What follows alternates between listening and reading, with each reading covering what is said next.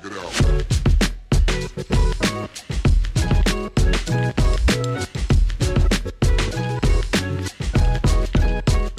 Van XNO's, het is de tweede week van het nieuwe jaar, maar de eerste aflevering van deze podcast in 2024. En dus nog de allerbeste wensen voor jullie allemaal. Ik hoop dat 2024 een geweldig jaar wordt op alle vlakken. Wij gaan hier blijven praten over de mooiste sport en de beste en mooiste competitie die er is. En over alles wat daarbij komt natuurlijk ook. Heb ik het natuurlijk over basketbal en de NBA. Maar af en toe gaan we ook een zij-uitstapje maken. En dat gaan we bijvoorbeeld vandaag doen. Vandaag gaan we het hebben over een sport waar de playoffs van beginnen dit weekend. Een sport die nog altijd ja, onderschat wordt in België. Dan heb ik het over de NFL, American Football. Eh, onderschatte sport in België en in Vlaanderen. En dat is nog altijd onterecht. Dat zie je alleen al aan het enthousiasme van mijn twee gasten die er altijd bij zitten. En eh, zoals dat meestal het geval is, of tenminste bij één iemand altijd, is de hondenlul van Friends of Sports, Leroy Deltour. En terug van weg geweest, de enige echte Jurgen Nijs. Ik Mannen, dacht dat, dat je over mijn sport bezig was toen je de inleiding gaf. Ik dacht ook dat het over de Premier League ging. Ah, ja, kijk. kijk. Eh, nee, kijk, vandaag gaan we het hebben over de NFL of Ja. American Football, maar het is en blijft een eh, NBA-podcast, vandaar achter jou, Leroy. Kijk, zes absolute grootheden nog altijd. Mooi. Het blijft mooi. Ehm, Jurgen, blij dat je terug bent. Het was heel leuk met Aram, maar ik moet zeggen, we hebben toch met drie een bepaalde ehm, symbiose gecreëerd de afgelopen jaren, vind ik. Ja, ik ben blij terug te zijn, laat dat duidelijk zijn. Eh, het is altijd leuk om over de NFL te kunnen praten. En als er dan nog mensen zijn die kunnen meepraten, dan is het eh, nog eens zo plezant natuurlijk. Eh, Leroy, heb je sjaals bij voor Jurgen en mij? Het is kerst nee. geweest. Nee, ze waren uitverkocht, hè, de sjaals. Ja, kom. Ze ze waren uitverkocht. Het is wel een heel groot succes geweest. Eh, ja, absoluut. De nieuwe lading is ook net toegekomen. Voor de mensen die na de eerste drop besteld hebben. Eh, maar ook die tweede lading is uitverkocht. Maar Hoeveel zijn er nu al verkocht dan? ja, ik weet niet van buiten hoeveel dat is, maar het is een mooi aantal. Dat is heel cool. Ik, onze X&O's merchandise voorlopig blijft bij deze trui die ik aan heb. Je ziet het amper, maar dat is... Ook uitverkocht. De e- ja, er is er eentje ooit van gemaakt. dus, dus inderdaad ook, eh, ook uitverkocht. Eh, Oké, eh, we gaan het over de NFL hebben. Ehm, het reguliere seizoen is gedaan. De playoffs die beginnen komende zaterdag. Eh, wat vonden jullie van het reguliere seizoen dat we gekregen hebben? Ehm, verrassend. Veel blessures. Bij belangrijke spelers toch wel. Eh, waardoor het op het einde eigenlijk minder spannend was dan ik gehoopt had. Ik heb hetzelfde gevoel. Ik denk dat de eerste seizoenshelft heel leuk was. Mhm. En dat het naar het einde toe verrassend een beetje doodgebloed is, omdat er te veel backup quarterbacks aan het spelen was, Ja. eh, waren. In totaal zijn er dit seizoen 68 verschillende quarterbacks gestart. Is dat opvallend meer dan voorgaande seizoenen? Dat, dat, is- dat is een vraag die ik heb gewoon dat, dat cijfer gezien. Ik heb het niet verder opgezocht. Sorry. Sorry. Beperkte research. Eén minuut, ik zet je al in het zak. Nee, maar kijk, je kunt mij niet in het zak zetten, want ik geef het eerlijk toe. Ja. Maar ik vond dat wel Ja. heel opvallend. 32 ploegen, 68 quarterbacks en vooral bij de niet-playoff teams. Want kijk, bij Dallas bijvoorbeeld, daar is er maar één geweest. Cleveland, vijf. dus eh, dan, dat begint al goed door te tellen natuurlijk. Hè. Maar voor mij, die quarterbacks, dat is wel een van de rode draden door het seizoen geweest. Ik vind het quarterbackspel dat we gezien hebben dit jaar teleurstellend. In, in, de, in, het, in de breedte, hè? in het algemeen. Ja, inderdaad, op twee manieren. Eén, omdat er te veel backups moesten spelen. Iets wat ik ook raar vind, hoeveel ploegen nog altijd een backup onderschatten misschien. Mhm. Als ik... eh, op de deadline had ik meer trades verwacht van ploegen die toch wel aan het contenden waren. Eh, de Jets bijvoorbeeld had ik wel echt een move verwacht. Eh, ehm, eh, maar ook de toppers, waarvan we wel het beste niveau gewoon zijn, was het ook wat minder dit seizoen. En daar zijn bij allemaal verschillende oorzaken voor. Kunnen ze niet allemaal over dezelfde kam scheren. Maar ik denk, ja, als, voor mij de allerbeste is nog altijd eh Mahomes. En, en die heeft het dit seizoen toch ook wel een pak moeilijker door een gebrek aan wapens. Eh, ze zijn iets te ver gegaan. Hadden we ook al in onze halfweg, eh, season, eh, ja, onze halfweg season Mid- review. mid-season review. Dat woord zocht ik. Hadden we ook al een beetje die conclusie. En, en dan heb je ook wel andere. hè. Je hebt een, een Prescott die wel een, een goed seizoen gespeeld heeft, waar dat jij een toffe discussie op Twitter over gehad hebt deze week met Absoluut. een anonieme fan. Eh, laat u toch niet vangen, Dennis, door niet. fans. Ik vond- dat is- nee, maar dat is tof. Het is niet dat daar op de man gespeeld wordt, dat is een inhoudelijke discussie. Ja, Dan dat vind ik dat tof. Dat is waar. En Ja. het wordt beleefd. Voilà, als het beleefd beleefd blijft, normaal het gaat over inhoud, dan is dat heel plezant. Maar een Jalen Hurts eh, toch ook een beetje weggezakt. Dus, dus Ja, weinig mooie, echt mooie wedstrijden gezien vooral. Zeker in de tweede helft. Ja. In de eerste helft waren er wel een paar mooie. Ehm, maar het is inderdaad, ja... Ik, eigenlijk wordt er al altijd gezegd dat er geen 32 starters in de NFL zijn. Er zijn wel 32 ploegen en die hebben allemaal een starter nodig. Maar niet iedereen is van het niveau om een starter te zijn. En dat is dit jaar ook weer duidelijk geweest. En als dan zo iemand vervangen wordt door iemand die eigenlijk net niet goed genoeg is om als starter gezien te worden in het begin van het seizoen, dan weet je eigenlijk dat je al een stapje naar beneden gaat. En ja, hoe je dat dan moet opvangen, Maar wat dat, is niet altijd evident. Wat dat je wel hebt, is je hebt dan bijvoorbeeld Minshew, die moet depaneren bij de Colts. Dat is oké om naar te kijken. Eh, Mhm. Maar dan heb je de andere, ik denk bijvoorbeeld nu aan mijn eigen ploeg, Washington. Bij Brissett, eh, Jacoby Brissett, hebben wij wel een, een degelijke backup. En, en dan is het wel gewoon, het is geen topper of zo, het is, het is, het is minder. Maar ergens denk ik van, misschien moet de, moet de NFL gewoon zelf de zes, zeven, acht beste backups signen. En zodat waar dat er ook een blessure valt, die je backup naar daar sturen. Want we hebben nu wel echt mensen die... Allee, de Jets, wat is dat geweest? Met, met Simeon op het einde, met... eh, Ja. Wie was daarvoor, voor Simeon? Eh, Eh, na Wilson Zach, Wilson. dan, ehm, ja, Nou, Wilson is een paar keer teruggekomen. ja, ja, Ja. Wilson, Simeon... dat hoe hij heet is- hem? was zo goed. Dat we Ripien is er ook ergens tussen. Nee, maar dat was daar nee, niet. Maar dit was een- eigenlijk al genoeg. Ja, Nee, voilà. ja, ja. Dat we moeten Ja. zoeken naar die naam. Ik, de Jets ook hebben ook veel te veel aandacht gekregen voor hoe irrelevant dat ze eigenlijk zijn geweest dit jaar, vind ik. Ja. Met heel Aaron Rodgers. Gaat hij terugkomen? Nee, die, tuurlijk Maar- ging die niet terugkomen. Iedereen wist dat ook. Maar hij heeft die ploeg wel gegijzeld. Hè. Ik heb het Ja. ook tijdens een uitzending gezegd tijdens een wedstrijd. Ik denk dat het was tegen de Cowboys. Hij zegt van, ik kom terug. Oké, maar dat zorgt er dan voor, hij wil terugkomen. Je houdt daar rekening mee. Dus ga je bij de trade deadline ga je geen andere goede Mhm. quarterback zoeken. Want anders zit je volgend jaar met een probleem dat je betaalt voor een quarterback die dan toch gaat moeten opschuiven omdat Rodgers terugkomt.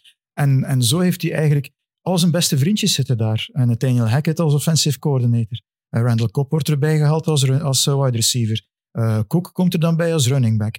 Ehm, ja, eh, eh, Lazard ook als wide receiver. Die kan dan geen bal vangen van een andere quarterback. Hangt dat van Rodgers af? Hangt dat van Lazard af? Dat laat ik nog even in het midden. Maar hij gijzelt die ploeg en dan uiteindelijk komt hij toch niet terug. Maar zegt hij wel van ja, we moeten de sorry, B-shit voor volgend jaar. Dat zijn allemaal dingen dat we moeten maken dat niet opnieuw gebeuren. Terwijl hij zelf voor een groot deel aan de basis ervan ligt. Eh, we gaan het niet te veel over Aaron Rodgers hebben. Het enige Nee. wat we nog gaan zeggen is dat hij mooi is afgemaakt door Jimmy Kimmel. Vind ik Ik fantastisch. heb nog niet de comeback gezien van Jimmy Kimmel. Oh, Jimmy Kimmel heeft letterlijk gezegd van Ja. zo blijven doen en dan, zeg, en dan gaan we ziek in de rechtbank. Oké. Ja. Heerlijk. Meteen gedaan. Goed, zo'n beschuldiging. Ja, We gaan in de rechtbank, en de verontschuldigingen zijn er dus niet gekomen. Hè? Nee, half. Hij heeft, zijn woorden zo half teruggenomen, maar op zijn, op zijn Rodgers. Ja. Ik was zo'n fan van die gast. En ik vind dat nu een ongelofelijke wust.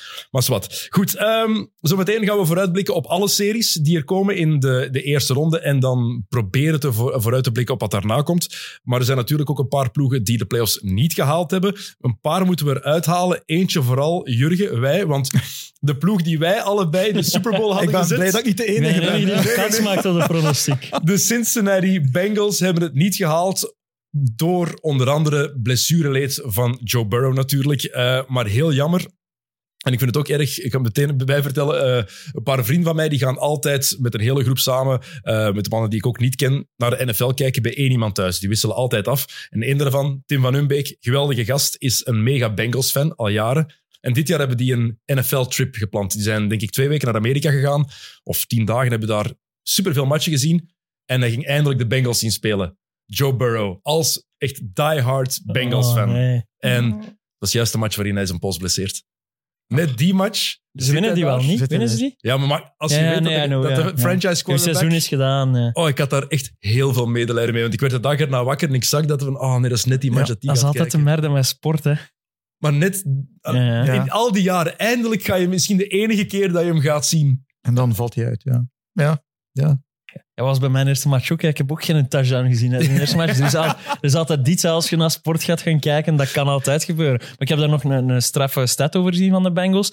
Eigenlijk waren die... Met Joe Burrow hadden die een losing record dit seizoen. En met een backup, Jake Browning, hadden die winning records. Dus, dus het heeft er wel ingezeten voor de Bengals. En het heeft ook lang aan, een, aan, aan op de net wel, net niet grens Ze gebalanceerd. zijn ook te slecht begonnen. Toen hij eigenlijk al geblesseerd Hij was al andere geblesseerd, blessure had. Ja, dus eigenlijk Ja. Zitten ook daar een beetje met het geval van een gijzeling, als het ware, om het dan met de woorden van daarnet van Rodgers te gebruiken. Zeker omdat Jake Browning een betere backup bleek te zijn dan iedereen Eh, verwacht had. Ik heb daar een iets andere visie op. Hij is een zeer goede quarterback geweest tot de defensive coordinators genoeg games Ja, voilà. om hem te beoordelen en om te zien wat zijn zwakke punten waren. En je ziet de eerste twee die wedstrijden is hij heel goed. En dan als het eigenlijk belangrijk wordt om die playoff push te maken, dan ja, dan zakt hij een beetje door het ijs. Ja, maar als je die losses dan al niet mee hebt van in het begin, die je nu wel mee hebt, waardoor Joe Burrow meer tijd pakt om terug te raken. Maar het zijn natuurlijk zijn blessure die hij opgelopen heeft, staat Ja. weer los van zijn eerste blessure. Dus Vond wel erg om te zien, als je- zag, ah, erg om vies om te zien ergens, hoeveel pijn die had. Hij gooit hij dat in touchdown zeker? Eh, En, ja, en dan zie je hem echt gewoon, gewoon brullen en Ja. naar die pols grijpen. En dan Ja. weet je genoeg, het is, het is gepasseerd. het is heel serieus. ja, sinds dat we Quarterback gezien hebben, de serie op Netflix, eh, waar dat Kirk Cousins elke dag en zijn schreeuwen en zijn ijsbadjes en zo, eh, ja, gaat er niet meer zo licht over, over zo'n blessure. En die mens die gaat ook nog veel geschreeuwd hebben met zijn Achillespees. Ehm als jullie allebei één ploeg moeten kiezen, wie was jullie grootste teleurstelling?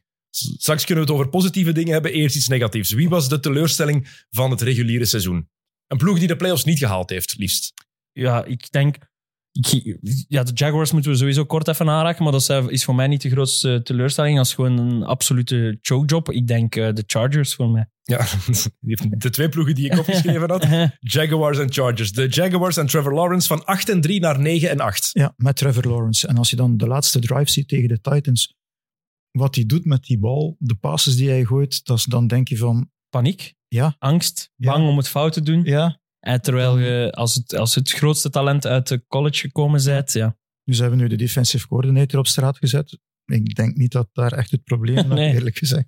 Maar Nee, klopt. ja, maar het is inderdaad wel een, een, een serieuze terugval geweest daar. Ze leken die AFC South gewonnen te hebben. 8 en dan- 3, hè, Paarse. Terwijl dat ze niet zo heel veel blessures hadden. Nee. hè. Eén belangrijke, Christian Kirk, Ja. Die wel belangrijk blijkt te zijn voor die offense als, als, als safety eh valve, zeg maar. Valve. Ja. Ehm, maar voor mij, de Jaguars, ik ga die niet missen eh, in de playoffs. Dus het is, ja, ik vind het altijd jammer als zo'n zo'n zogezegd generational talent en nummer 1 overall draft pick, als dan blijkt dat daar niet uitkomt dat daarin zit. In het eerste, of het eerste twee jaar heb je nog een excuus van laat ze even groeien. Maar Trevor Lawrence moet nu al wel verder staan. Of ik had verwacht dat hij verder ging staan waar hij Ja, staat. zijn eerste jaar was een volledige washout hè, met die headcoach. ja. Eh, dus dat is, helemaal Urban Meyer. ja, Ja. Dus dat is daar helemaal verkeerd gelopen. Dus geef hem nog een jaar extra krediet, zou ik zeggen. ja, de, de tweede helft van zijn tweede seizoen was wel goed. De eerste helft van zijn derde seizoen was op zich wel goed. Ja.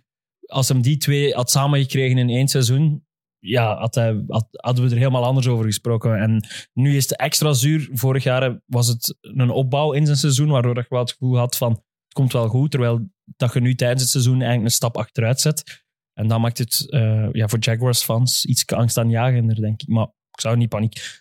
Ik ben er jaloers op nog altijd. Dus- Eh, de Chargers dan. Eh, op die quarterback ben je waarschijnlijk ook jaloers als Washington-fan. Absoluut. Ja. Maar ze hebben gelukkig eindelijk een coach buiten gesmeten. Dat is...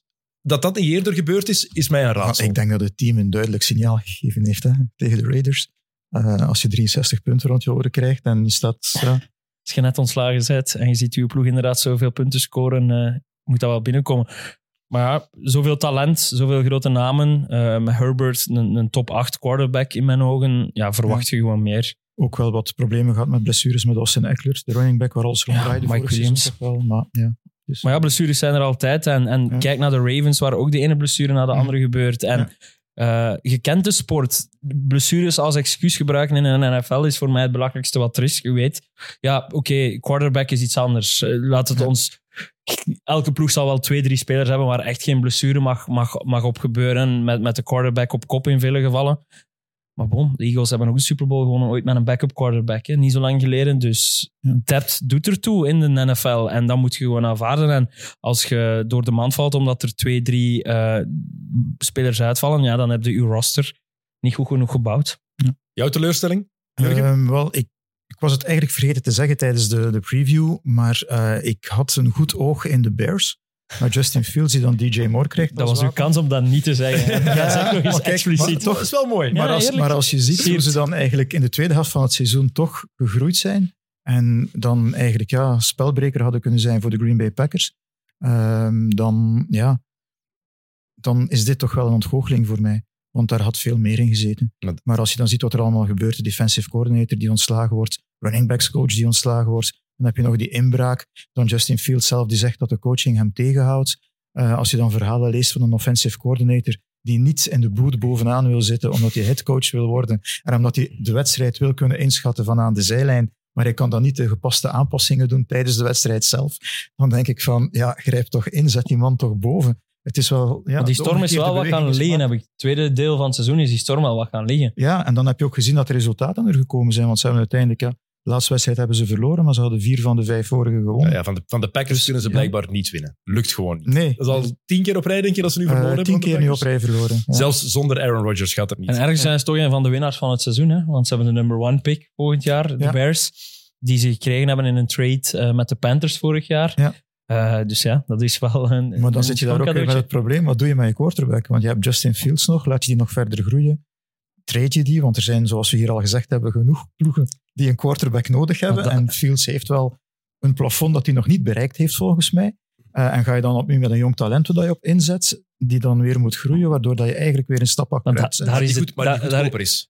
Maar die veel goedkoper is. langer ja. goedkoper zal zijn. Waar Ja. je dus dingen rond kan zetten. Ja. Voilà.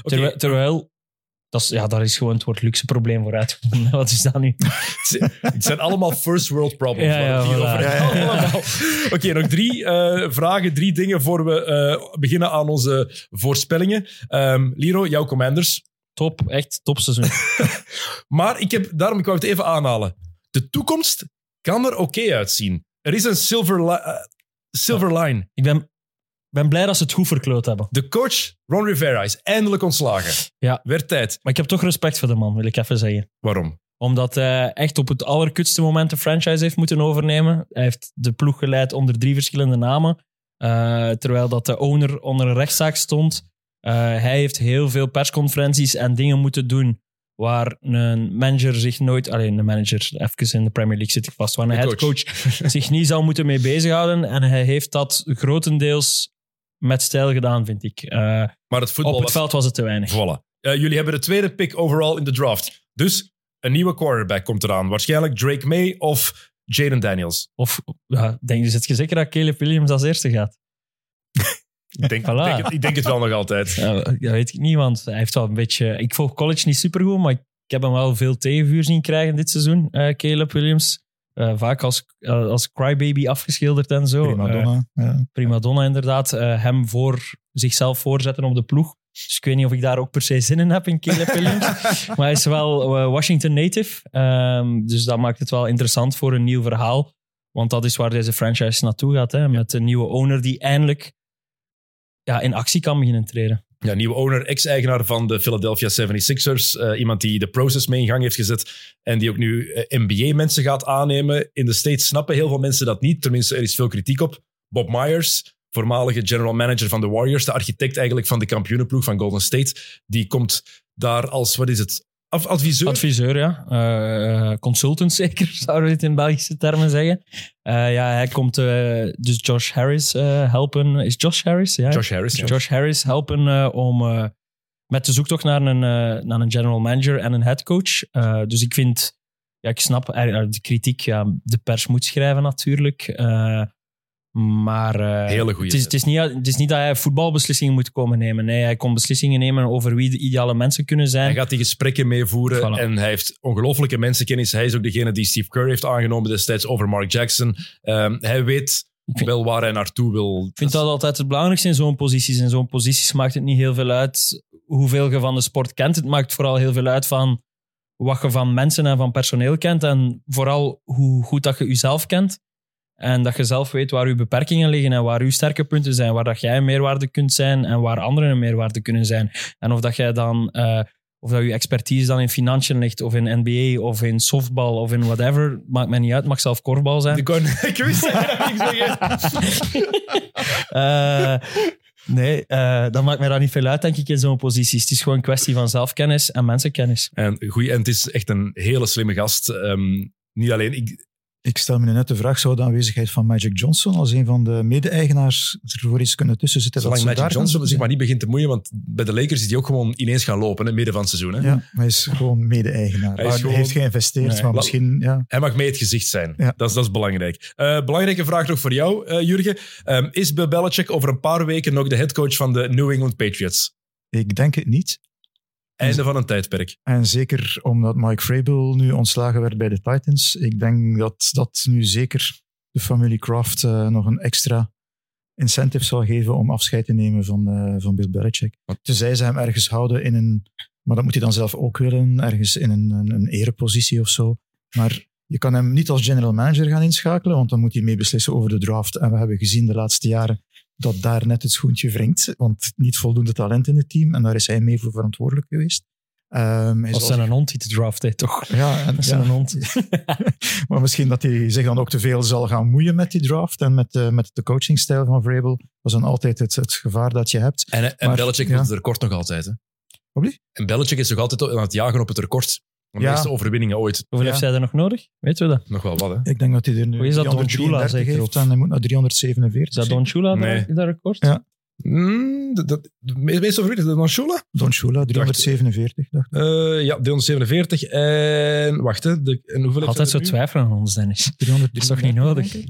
Klopt, dus hij heeft er nog 14 nodig. Om gelijk te komen. En dat is toch wel een seizoen of twee, drie, om 15 om- zeker en met te deze zijn. 15 om te verbeteren. Ja, Deze Patriots gaat het niet lukken. Dus ondertussen is de man ook al 72, denk ik. Ehm, dus ja, het zal... eh, Maar bon, die Super Bowl record staat toch iets mooier, dat Super Bowl record, dan totaal. Maar ja, bon, ik snap dat je het allemaal Ja. wilt. Hè. Doet alles. ja. Ehm, Oké, voor we aan beginnen. Iemand van jullie nog zin in een James Winston rant? Ja, ik vond het wel briljant, ja. Misschien moet je het uitleggen voor de mensen die Ja, het niet de- gezien hebben. Dus eh, de laatste play van het seizoen, eh, James Winston is de backup van eh, de New Orleans Saints. Spelen tegen de aardsrivaal, de Falcons. Ik denk dat dat de hardste rivaliteit, of toch een van de ja, in de, de NFC South echt in elk geval. actiefste rivaliteiten is in de NFL. Eh, ze staan zwaar voor de Saints, dus ze kunnen eigenlijk gewoon de wedstrijd uitknielen, eh, zoals dat dan Niet heet. vergeten, met daarvoor inter, eh, interception zeker. Ja, Ja, ze staan op de En, twee... en die man, in plaats van een touchdown te scoren, stopt bewust. Ja, uit respect, omdat je ja, Ja. ergens in de NFL heerst zo wat de gedragscode van dat je je tegenstander niet te hard moet vernederen. James Winston als backup komt erin om de wedstrijd uit te knielen. Eh, maar beslist met alle mensen op het veld om eh, Jamal Williams, eh, ja, een graag geziene running back van de Saints, toch een touchdown te laten lopen. Tot grote woede van de Atlanta Falcons, tot grote woede van headcoach Arthur Smith van de Atlanta Falcons, die ondertussen ook al buiten ligt. En vooral het woede, omdat ze klaar stond in victory formation eigenlijk. En dat betekent eigenlijk dat je aan de defense van de andere ploeg laat zien, we gaan er niet meer voor gaan. En, en het zorgt vooral ook voor enorme commotie bij de Saints. Want eh, ja, het gezag van de headcoach, Ja. die iets anders gevraagd had, eh, Ja. blijkt onbestaande. Eh, dus dat is een crisisje waar ze niet op gerekend Ja. hadden, ge- gerealiseerd door Ja, uw die backup. headcoach Dennis Allen die zat al op de hot seat. Hè?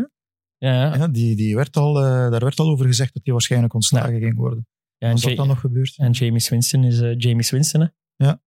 Enige quarterback met 30 touchdowns en 30 onderscheppingen in dezelfde seizoen. Echt van hem, dat hij dat gewoon gedaan heeft. Ook hoe weinig, als je laat zien, eh, victory formation, Jurgen, dat is algemeen geweten, dan ga je niet meer voor een score. Nee. Ja, nee. nee Standaard. Is gedaan. van niet eens voor een score, je gaat niet meer voor een yard. Je, Niks, gaat, meer. je gaat gewoon achteruit en je gaat op je knie zitten. Min één yard in principe. Maar het pleit wel voor hem. Zijn ploeggenoten hebben het allemaal opgenomen voor hem. Onder andere Jimmy Graham, die toch wel een naam is in, in, de, in de NFL. Die heeft letterlijk gezegd dat, hij, dat ze het samen beslist hebben. Dat, er, dat James Winston het zotgoed voor heeft met de stad, zotgoed voor heeft met de ploeg, et cetera. Dus hij ligt goed in de kleedkamer. Bon, ja, je moet ergens je plaats ook kennen, denk ik. En, Cra- eh, Crab fingers, crab ja. fingers. Ja.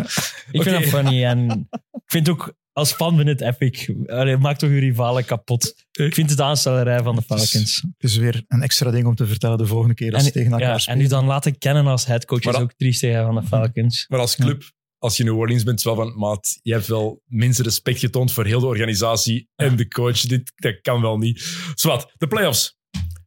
Voor we... We gaan ze chrono- eh, chronologisch, ja, chronologisch overlopen, wat de eerste match tot de laatste, wat eraan komt. Is er één ploeg die we eigenlijk echt durven vertrouwen? Twee zelf. Maar echt, maar met, waar je echt van zou zeggen, 10.000 euro, absoluut. Dit, dat durf ik nu eens met volle vertrouwen erop zetten. Eigenlijk wel.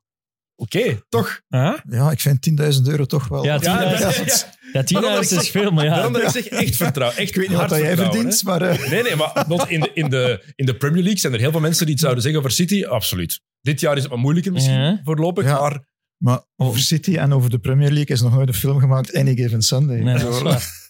Het is natuurlijk altijd in een wedstrijd. Eén blessure kan heel veel veranderen. Ehm, maar voor mij zijn de 49ers en de Ravens, zie ik alle twee ja, als te kloppen. En ik doe daarmee geen straffe uitspraak of zo, maar de andere ploegen zijn gewoon minder in vorm dan die twee. En, die, en het zijn vooral twee complete ploegen. Ze zijn goed op offense en zijn goed op defense. En ehm, ja, die gaan er alle twee met heel veel vertrouwen in. Hebben ook een weekje extra rust gehad, hebben nu die bye. Ehm, ze gaan echt zo optimaal mogelijk aan, aan de aftrap verschijnen. Eh, terwijl al de, rest, al de rest heeft twijfels. Echt elke ploeg die ik zie staan, want de helmpjes staan hier voor ons opgesteld in, in volgorde van de wedstrijden die eraan, of nee, Nee, in de volgorde van, de eh, ranking. ja. van een ranking inderdaad. Ehm, alle andere ploegen hebben twijfels. Eh, maar ja, 10.000 is wel veel, sorry. Maar de Ravens die spelen in de AFC tegen de ploeg met de laagste seed die doorgaat van de wildcard-ronde. En eh, de 49ers in de NFC hetzelfde. Ehm, Ik denk dat ze met veel aandacht zullen kijken naar de wedstrijd tussen de Steelers en de Bills. Want de Steelers hebben dit seizoen twee keer gewonnen van Baltimore. En die zouden er waarschijnlijk er graag een hat van maken. Ehm, als we het hebben over die twee topfavorieten, want dat zijn ook de ploegen die, ja, uiteraard, die ik had Iedereen. opgeschreven als de grote favorieten. Ehm, Ravens 13 en 4, 49ers 12 en 5. Ja, de Baltimore, eh, de Baltimore Ravens, dit is het jaar waarin ze het gaan moeten laten zien. Hè?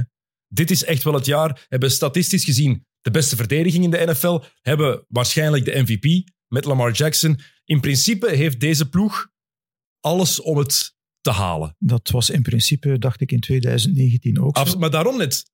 Daarom nog een, extra nog een extra reden om het dit jaar Ja. echt te moeten laten zien. Ja, ja, misschien even voor de mensen die het niet weten, maar toen hadden ze ook een eerste week vrij. Laatste week van het reguliere seizoen ook met backups gespeeld. En dan speelden ze tegen de Chargers en verloren ze thuis die eerste wedstrijd in de divisional playoff ronde. Ehm, dus ja, ik denk wel dat John Harbaugh eruit geleerd zal hebben. Alhoewel, het waren toch wel weer voornamelijk de backups die gespeeld hebben, denk ik, eh, de laatste Ja, wedstrijd tegen de Steelers. Ehm, en dan hebben ze, ja, oké, ik denk niet dat ze echt veel aanspraak hadden op de overwinning.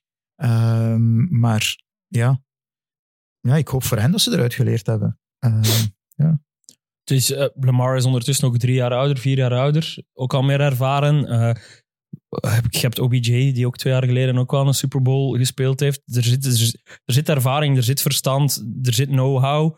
Ehm, een goede offensive coordinator dit keer. Die Ja, niet alleen op de, op de run en op de talenten speelt van Lamar Jackson, maar ook iedereen rond hem gebruikt. En dat maakt een groot Wat voor. Jackson ook beter is gebleken Ja, uiteindelijk. ja, er zijn weinig echte super... Allee, de meeste ploegen hebben wel ergens skill, skill position spelers die als star, eh, als echte supersterren kunnen beschouwd worden. Je hebt inderdaad wel Zay Flowers bij, bij de Ravens en eigenlijk is hun beste skill player is geblesseerd. Zou misschien wel terug zijn in de playoffs. Dan heb ik het over tight end Mark Andrews. Eh, en dat pleit voor die ploeg dat je niet één naam zegt van die is het of die, van die moet het komen. Nee, oké, Lamar is die naam bij, bij, bij de Ravens, maar nou, wie dat hij gooit, maakt hem precies niet veel uit. Mhm. Is nu naar tight end likely? Is Justice Hill die plots voor 80 yards ontploft? Is, is Gus Edwards die drie touchdowns binnenloopt? Is het, eh, eh, ja, whatever. Is Save Flowers? Is Beckham? Is, is Bateman? Het kan allemaal bij de Ravens. Het kan van alle kanten komen. Dus eh, Dat is dat Dalvin is... Delvin Cook ook, hè, als running back. Ja, Dalvin Cook nu Die gehaald. heeft ook al de nodige ervaring. Heeft dit jaar eigenlijk weinig gedaan, dus die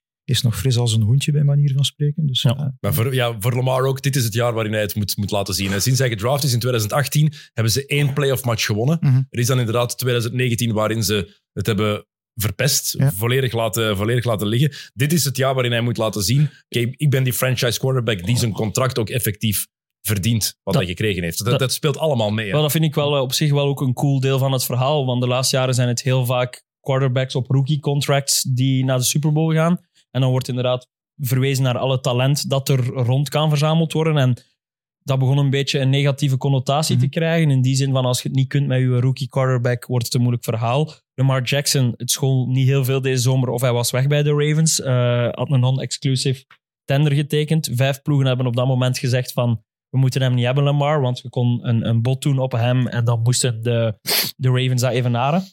Eh, van die vijf ploegen zijn, hebben er vier een headcoach ontslagen op dit moment. Eh, dus De dat, is- dat zegt wel dat iets. dat niet gebeurd is. Nee. Ja. Eh, dus ja, Atlanta, Atlanta was een van die teams. hè. ja, Washington ook. Ja. Washington. Eh, maar dus, ehm, ja, hij gaat zijn tweede MVP winnen, normaal gezien. Dat is ook stom dat hij een MVP eigenlijk. Maar dat is in NBA ook, hè. dat is ook over het regulier seizoen. Hè, Ik vind dat niet stom. Nee? Nee. Dat geeft de- het reguliere seizoen ook tenminste een beetje waarde. Ik vind ook gewoon dat er een, een playoffs MVP moet zijn. Niet alleen van de Super Bowl ja. of de finals. Dat is Dus iets drie anders. MVP's wilt je. Ja. Nee, twee. Gewoon niet voor één, een Super Bowl MVP of een finals MVP apart vind ik niet nodig. Dus eigenlijk een playoffs MVP is dan waarschijnlijk ook wel iemand die de Super Bowl wint, maar die bijvoorbeeld belangrijk geweest is in de vorige Als matchen hij ook. echt goed genoeg is Ja. gebleken, ja. Ja. Kan Ja, nee, iemand zijn die de Super Bowl verliest als hij zo indrukwekkend was. Ja, zoals dat- bijvoorbeeld vorig jaar had Voilà. dan perfect playoff MVP kunnen exact, zijn. exact. Ah, je zou dit in de NBA heel graag hebben. Nu, zijn er, nu hebben in de NBA zijn er ehm, Western Conference Finals en Eastern Conference Finals MVP ook. Hè? Ah, ja, oké. Dus dat is de Magic Johnson en de Larry Bird Award. Belachelijk. Dat is echt nutteloos. Maar ik vind dat mooi. Ik vind het anders. Wat Regulier- tegen Magic Johnson, jongen? Die awards zijn belachelijk. ik, ik hou van Magic. Ehm, de, de- ik vind dat het reguliere seizoen moet ook belang blijven hebben, vind ik. En zeker in het basketbal, in in de NFL is dat belangrijker sowieso. Maar in het basketbal, zo'n MVP-trofee geeft dat ook een beetje waarde. Het is Ja. niet alleen maar wat daarna komt. Mm. Daarna is het belangrijker. Ja. Bepaalt veel meer. Maar wat daarvoor gebeurt, heeft ook een bepaalde waarde. Ehm, dan Voordeel voor de nog even Ravens? de case maken voor eh, McCaffrey. Want haal McCaffrey weg bij de 49ers en die offense zal niet zo goed draaien. Dus hey, waar. normaal gezien is het een quarterback die ja, de offense doet draaien. Ik denk bij de 49ers dat Purdy blij mag zijn dat McCaffrey bij hem in de backfield staat eh, en wat van de druk wegneemt. Dus eigenlijk is dat ook heel belangrijk. Ook het hele seizoen door al. Ehm, dus ja, dan ja, vind ik het jammer dat het opnieuw naar een quarterback zal gaan. dat is meestal zo. Hè? ja, en, en ja, Ehm, in de NFC, de 49ers, ja, is dit de grootste kans voor Kyle Shanahan om zijn eerste titel ooit te winnen? Is er al dichtbij gekomen met Atlanta in 17, Ja. met San Francisco in 2020. Maar als je kijkt naar het talent en de ploeg die hij heeft. Ja, dat klinkt ook iets als iets wat we elk jaar zeggen, niet? In de laatste jaren. Maar Ja, het, het, het- in mijn ogen wordt de kans ook elk jaar groter voor Ja. Shanahan. De ploeg is precies nog beter dan vorig jaar. Ja, Ja, is nog ja. completer. Maar ik zou zeggen, zolang hij niet 28-3 voorkomt. Dat is wel geen Tom Brady meer aan de andere kant. Nee, nee, nee, nee. Maar toch, ja. Net hetzelfde verhaal als bij de Ravens. Hè. Die ploeg klopt ook volledig. Als in, als in zijn geheel klopt het, maar daar heb je het omgekeerde verhaal. Die zijn stacked, hè? Die zijn stacked en, en de quarterback is daar de minst grote naam. Maar ik vind dat we absoluut niet mogen onderschatten wat hij dit seizoen gedaan heeft. Ik vind het ook terecht dat hij heel lang Birdie. in de MVP-discussie gezeten heeft. dat, is de Birdie. dat is een vraag die ik inderdaad voor jullie ook heb. Wat vinden jullie? Is hij een MVP-kandidaat of is hij een speler die uit kan blinken door het systeem? Is hij een system quarterback? Tullers is uw mening horen. eh. Goh, ik denk dat het een beetje de twee is. Ja. Ehm, Ik vind hij het wordt zeker geholpen door het systeem, laat dat duidelijk zijn. Ook door de spelers die rond hem staan. Maar uiteindelijk, als je ziet welke passes hij kan gooien, ehm, welke beslissingen hij soms zelf neemt op het veld, Ja. niet van de zijlijn komen, dat toont toch wel aan dat hij het zelf ook wel in zich heeft. dat, Dus dat, het is een beetje de twee, denk ik. dat heeft hij inderdaad ook meer getoond dit seizoen. Ja. Meer op improvisatie als het Ja. moest. Hij heeft ook enorme cojones getoond, vind ik ook belangrijk. En systeem quarterback is precies een belediging geworden. En ik vind niet dat dat een belediging hoeft te zijn, want we mogen niet vergeten, aan het begin van de aflevering zeggen we, we raken er niet aan 32 die het Mhm. kunnen. Dus dan moeten we er ook niet van uitgaan dat, dat, dat ze het allemaal supergoed gaan kunnen. En als je er dan in slaagt om een systeem tot in perfectie uit te voeren en de mensen rond u betere spelers te maken dan ze al zijn, of, of eh, ze optimaal te laten shinen, zo goed als ze zijn, dan zet jij toch de absolute draaischijf van, van of een draaischijf van je ploeg. Ik zeg niet dat, je één, dat er per ploeg maar één draaischijf is, maar ik vind absoluut dat hij dat, dat verdient. En om het cru te zijn, als hij een eerste ronde pick was geweest, was dat zelf geen discussie geweest. Het is puur omdat hij vanuit... Hij blijft dat verhaal met zich meedragen vanuit die zevende ronde pas eh, als, als Mr. Irrelevant, als allerlaatste gekozen te zijn. Daardoor blijft hij die vraagtekens met zich meedragen. Als hij een first-round quarterback was geweest, was die vraag nooit meer, nooit meer gesteld. Ja, hij leidt de NFL ook in elke belangrijke passing efficiency stat. Ja. Dat is, je kan, het kan zijn dat het door het systeem komt, maar je moet de ballen nog altijd wel op de juiste plaats gewoon, Ja, leggen Het, natuurlijk. het enige wat hij dan... te- Hij heeft die ene match gehad Kersten. waar hij ja, er vier intercepties... Was dat tegen Ravens? Ja? Ja. Op zich de Ja, Ravens, dus, ja. dus een mogelijke ja, maar voorbeschouwing op de Super Bowl. Maar daardoor vraag ik me wel ergens af. Die kerstdag was heel veel, heel grote spotlights, heel Mhm. veel aandacht. Eh, eh, voor de eerste keer een kerstmatch, echt zo in de NFL. Gaan die spotlights voor Purdy te fel worden? Kan dat of niet? Want die gaan alleen maar feller worden. Vorig jaar de playoffs had hij daar geen last van, tot hij geblesseerd uitviel. He- leek hij mij daar geen last van te hebben. Maar nu, vorig jaar was het het verhaal. Hij kon eigenlijk niks verkeerd doen. Zelfs als hij zou falen, was het geweest, ja, maar het maakt niet uit. Dit jaar zijn er meer verwachtingen voor hem en voor die ploeg. Ja, maar hij, is- hij beantwoordt toch aan de verwachtingen. behalve Tuurlijk, maar de playoffs moeten nog beginnen, hè? Ja, ja, maar hij heeft al de ervaring ondertussen van in die playoffs gespeeld te hebben, ook daar wedstrijden gewonnen te hebben. Mhm. Dus ik denk niet, ik denk dat hij gewoon een off-day had. Kan altijd eens gebeuren. Hè? Ja, en het zat dan ook wel rare eh, vier intercepties. We zien altijd die stat voor ons, maar dat is twee Ja. keer een bal die door een receiver wordt, wordt gelost of, of net een beetje fout getikt wordt, waardoor dat het, dat het inderdaad in een interceptie verandert. Ik weet het niet. Eh, ik denk wel dat hij het meeneemt na die wedstrijd. Je zit wel ergens in je hoofd met die vier intercepties. Kan als motivatie werken, kan, kan als omgekeerd werken, maar als quarterback is de regel ja, uw interceptie moet je op de volgende play al vergeten zijn. Dus eh, ja. dat zal bij Brock Purdy ook. Dat is ook de reden dat hij er vier gooit. Hè? Omdat hij niet beslist van. Nee. Ik ga mij terugtrekken in mijn schulp. Ik ga voorzichtig spelen. Ik ga geen risico's meer nemen. Nee, die beslist gewoon van: ik ben, eh, ik ben fucking Brock Purdy en ik speel op mijn manier. En ja, en dan heb je een keer een dag waarop dat je er vier gooit. Peter Manning zal er ook eens dagen gehad hebben waarop dat hij vier gegooid heeft. Eh, zeker. Brady misschien, daar ben ik iets minder zeker van of hij er ooit eens vier gegooid heeft. Maar Eh, het was als bij wijze van boutade bedoeld.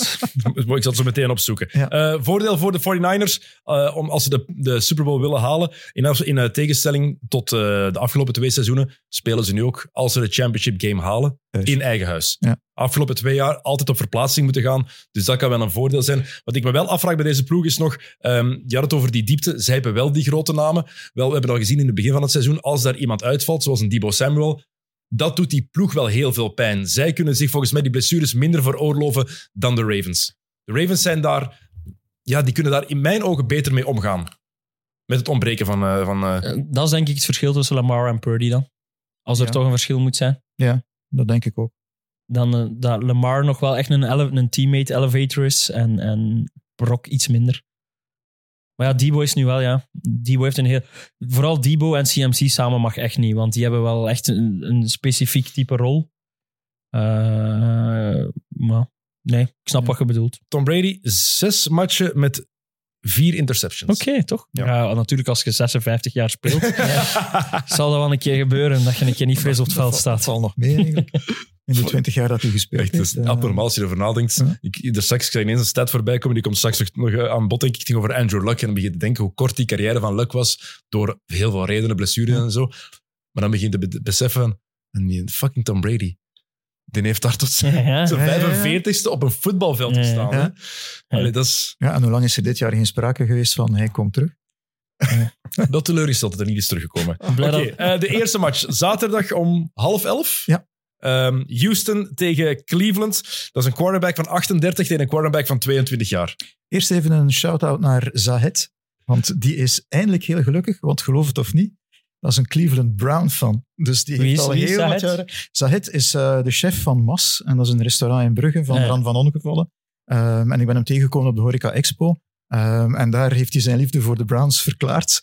Ehm, dus ik ben heel blij voor Zahed dat, eh, dat de Browns erin geraakt zijn in die playoffs. Dus eh, dat wordt wel... eh, en met Flacco die dan de magic terug boven haalt van, eh, van ja, toen hij bij de Ravens speelde. Ehm, dus ja, eigenlijk zot. Die man speelt vijf wedstrijden. En die heeft bijna meer yards dan, ja, dan Deshaun Watson. Maar pas, En al hij past beter in het systeem, hè, Flacco. Ja. Op Ja. een of andere manier past hij beter in het systeem dat de Browns spelen dit jaar.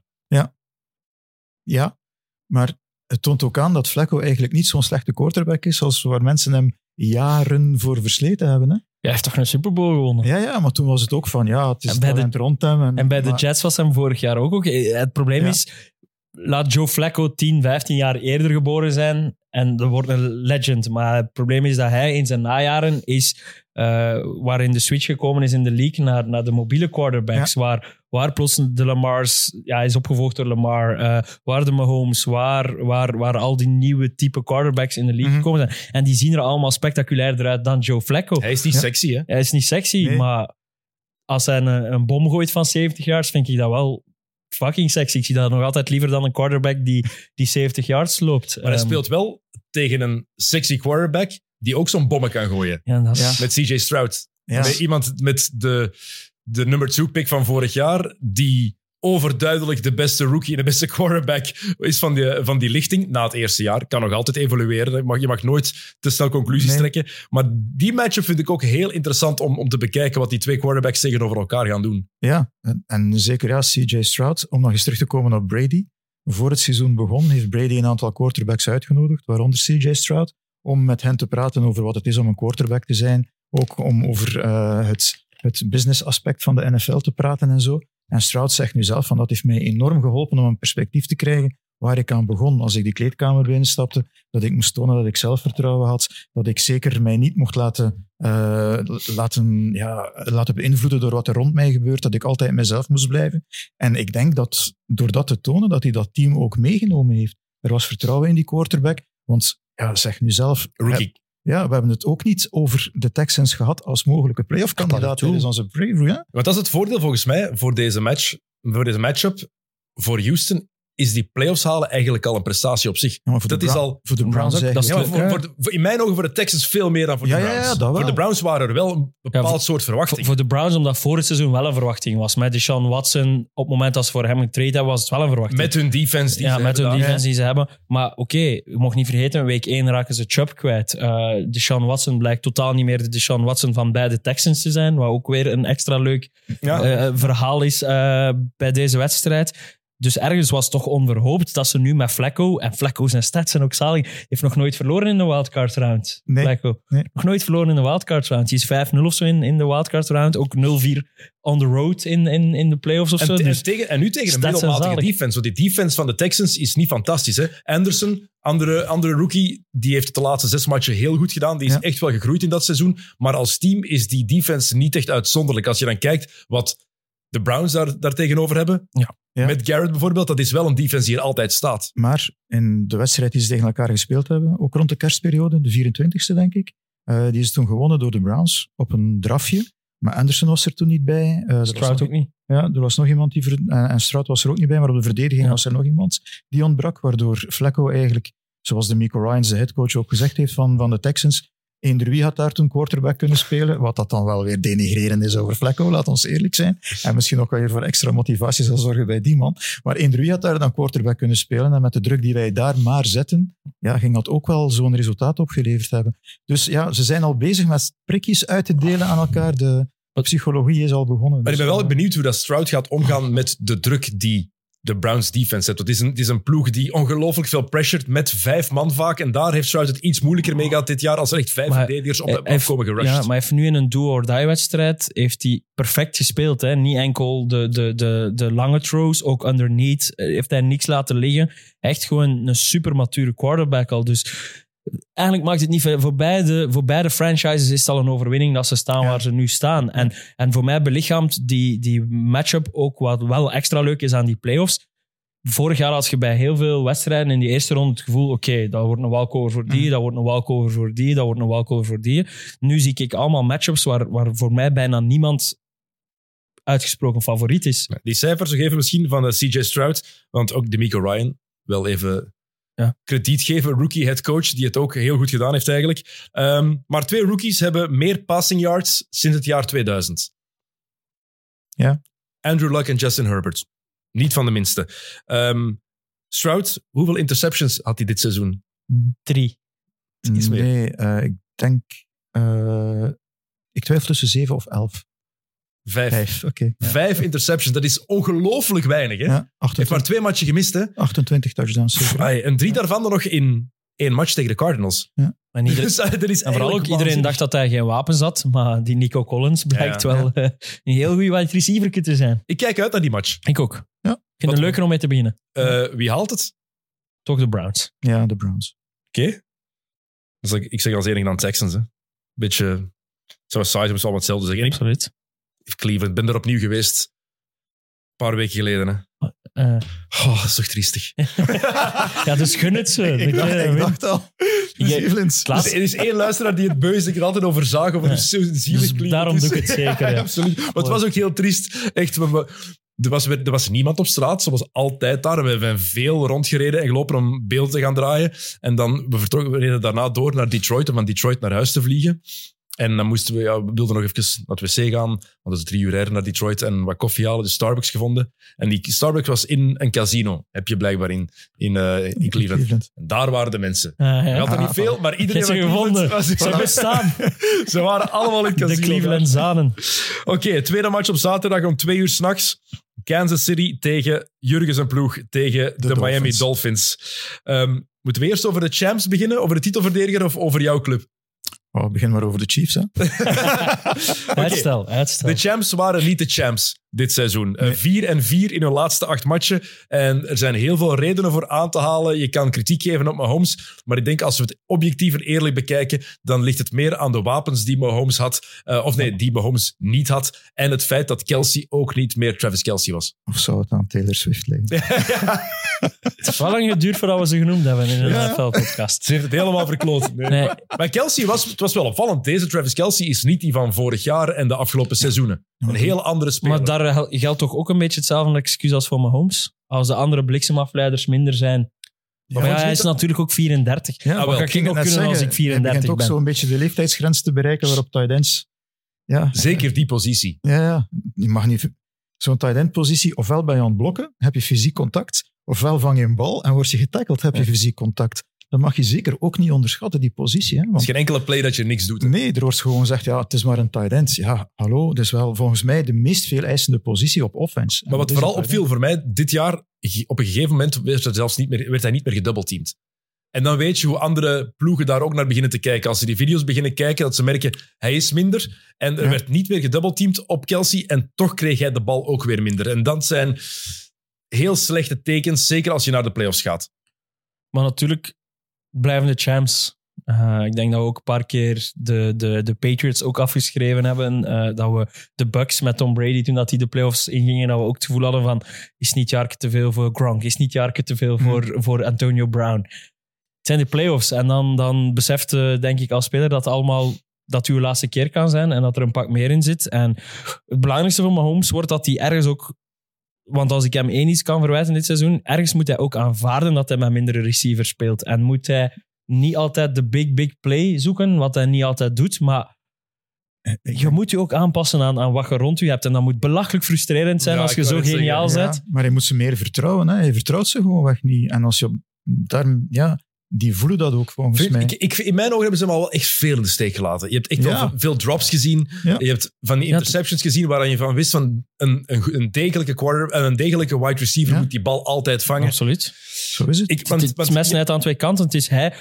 En daar geldt hetzelfde als met intercepties gooien. Ook als quarterback moet je dat ook kunnen vergeten. Want je moet het dit jaar doen met die wide Maar receivers. is dat niet zo wat, wat het net van die grootheden net typeert? Kijk naar het basketbal. Een LeBron, een Michael Jordan, een Magic Johnson, een, een, een Kobe Bryant. Die verwachten ook dat hun ploegmaats meegaan op hun niveau. Dat zij meegaan op die golf, mee surfen op die golf. En dat zij dan bo- Ja, maar- door, door hen boven zichzelf Maar dan- kunnen uitstijgen. Maar dan haal ik er graag iemand uit deze sport bij. En dat is dan Tom Brady. Met welke Ja. wapens dat die soms de playoffs begonnen is. Ik wilde En- het niet zeggen, want ik word nu al voor een net Tom Brady fan uitgemaakt af en toe. Maar terwijl, ja... eh, Jij? Ah, ik dacht net dat het maar was. ik dacht dat ook is tot veranderd. Men, tot men, ja, Is- er is een hele discussie geweest waar het bij jou nog, eh, nog heel mooi bleef rond Dak ben je Tom. Brady-lover geworden, zo Eh, gezegd? ja, ik ben, eh, ja, ik ben uitgemaakt voor Tom Brady. Uitgemaakt. Dat hij niks verkeerd Dat is geen ja, ja, echt, ik, heb die, ik, heb die persoon, van. ik heb die persoon dus van de groep moeten verwijderen, want die begon ook andere mensen die mijn mening toegedaan waren, begon die te beledigen. Maar echt Zodat- op de dat man die- te spelen. Ja, ja, ja. Zodat dat die andere persoon nu... Ik, voor mij oké, maar die andere persoon die heeft toen een bericht gestuurd van dit gaat te ver, kan die persoon verwijderd worden? Ah. En dan heb ik het wel moeten Ah, doen. ik, dacht, en ik dacht net tegenover, dat vroeger dat je Ja. inderdaad werd gelabeld als anti. ja, ja, tuurlijk. Maar het Dat is toch het- geniaal hoe dat kan, ja, ja, keren, kan dat, keren, dat is ongelooflijk, hè? Nu, ik ben hem wel beginnen appreciëren als hij bij Tampa Bay gaan spelen is en wat hij daar dan nog gedaan heeft. Maar dat moet je dan ook doen, want het was een volledig Maar nieuwe als je, ploeg en als dergelijke. je maar- objectief bent, kan je toch niet anders dan gewoon zeggen Nee. wanneer iemand goed is. Je moet, geen, Ja. je moet toch geen fanboy zijn om dingen toe nee, te geven? maar inderdaad, maar ja, dus blijkbaar. Ah. Maar, maar dus inderdaad, als je dan als je Tom Brady aanhaalt en met welke wide receivers hij gespeeld heeft. ehm, ja, we hebben dit jaar de vergelijking gemaakt met een seizoen dat hij quarterback was, dat de wide receivers dit jaar eh, eindelijk minder yards zullen vangen dan de receivers toen met Tom Brady. Dat ze eindelijk uit het schaamhoekje zullen mogen komen. Dus ja, Ja. het is inderdaad, Maar- je moet als quarterback ook je wide receivers kunnen optillen. En dat moet je doen door vertrouwen te tonen. En ik denk dat Mahomes net niet genoeg vertrouwen toont in de mensen. Net, om, net, net omdat hij ook misschien op dat vlak meer geniaal is dan, dan Brady was. Terwijl. Brady meer, om dan weer het woord te gebruiken, een systeemquarterback, de beste, de beste Mhm. systeemquarterback ooit was. Maar er is nog een parallel met, met de ploegen van Brady. En dat is dat de Chiefs wel een uitzonderlijk goede defense hebben dit seizoen. Oeh, 17,3 punten per match maar tegen. En het geluk defense, de Chiefs. En defense wins eh, championships. Hè? Absoluut. Zeggen ze toch, om een lekker clichétje tegenaan Ja, te maar, dat, gooien. maar, dat, maar dat is wel de waarheid. hè? ja? Ja. Dat is wel de waarheid. clichés, Maar ze clichés zijn vaak een waarheid. Dus. Maar ze hebben één Achilleshiel. En dat is de running defense, of de run defense.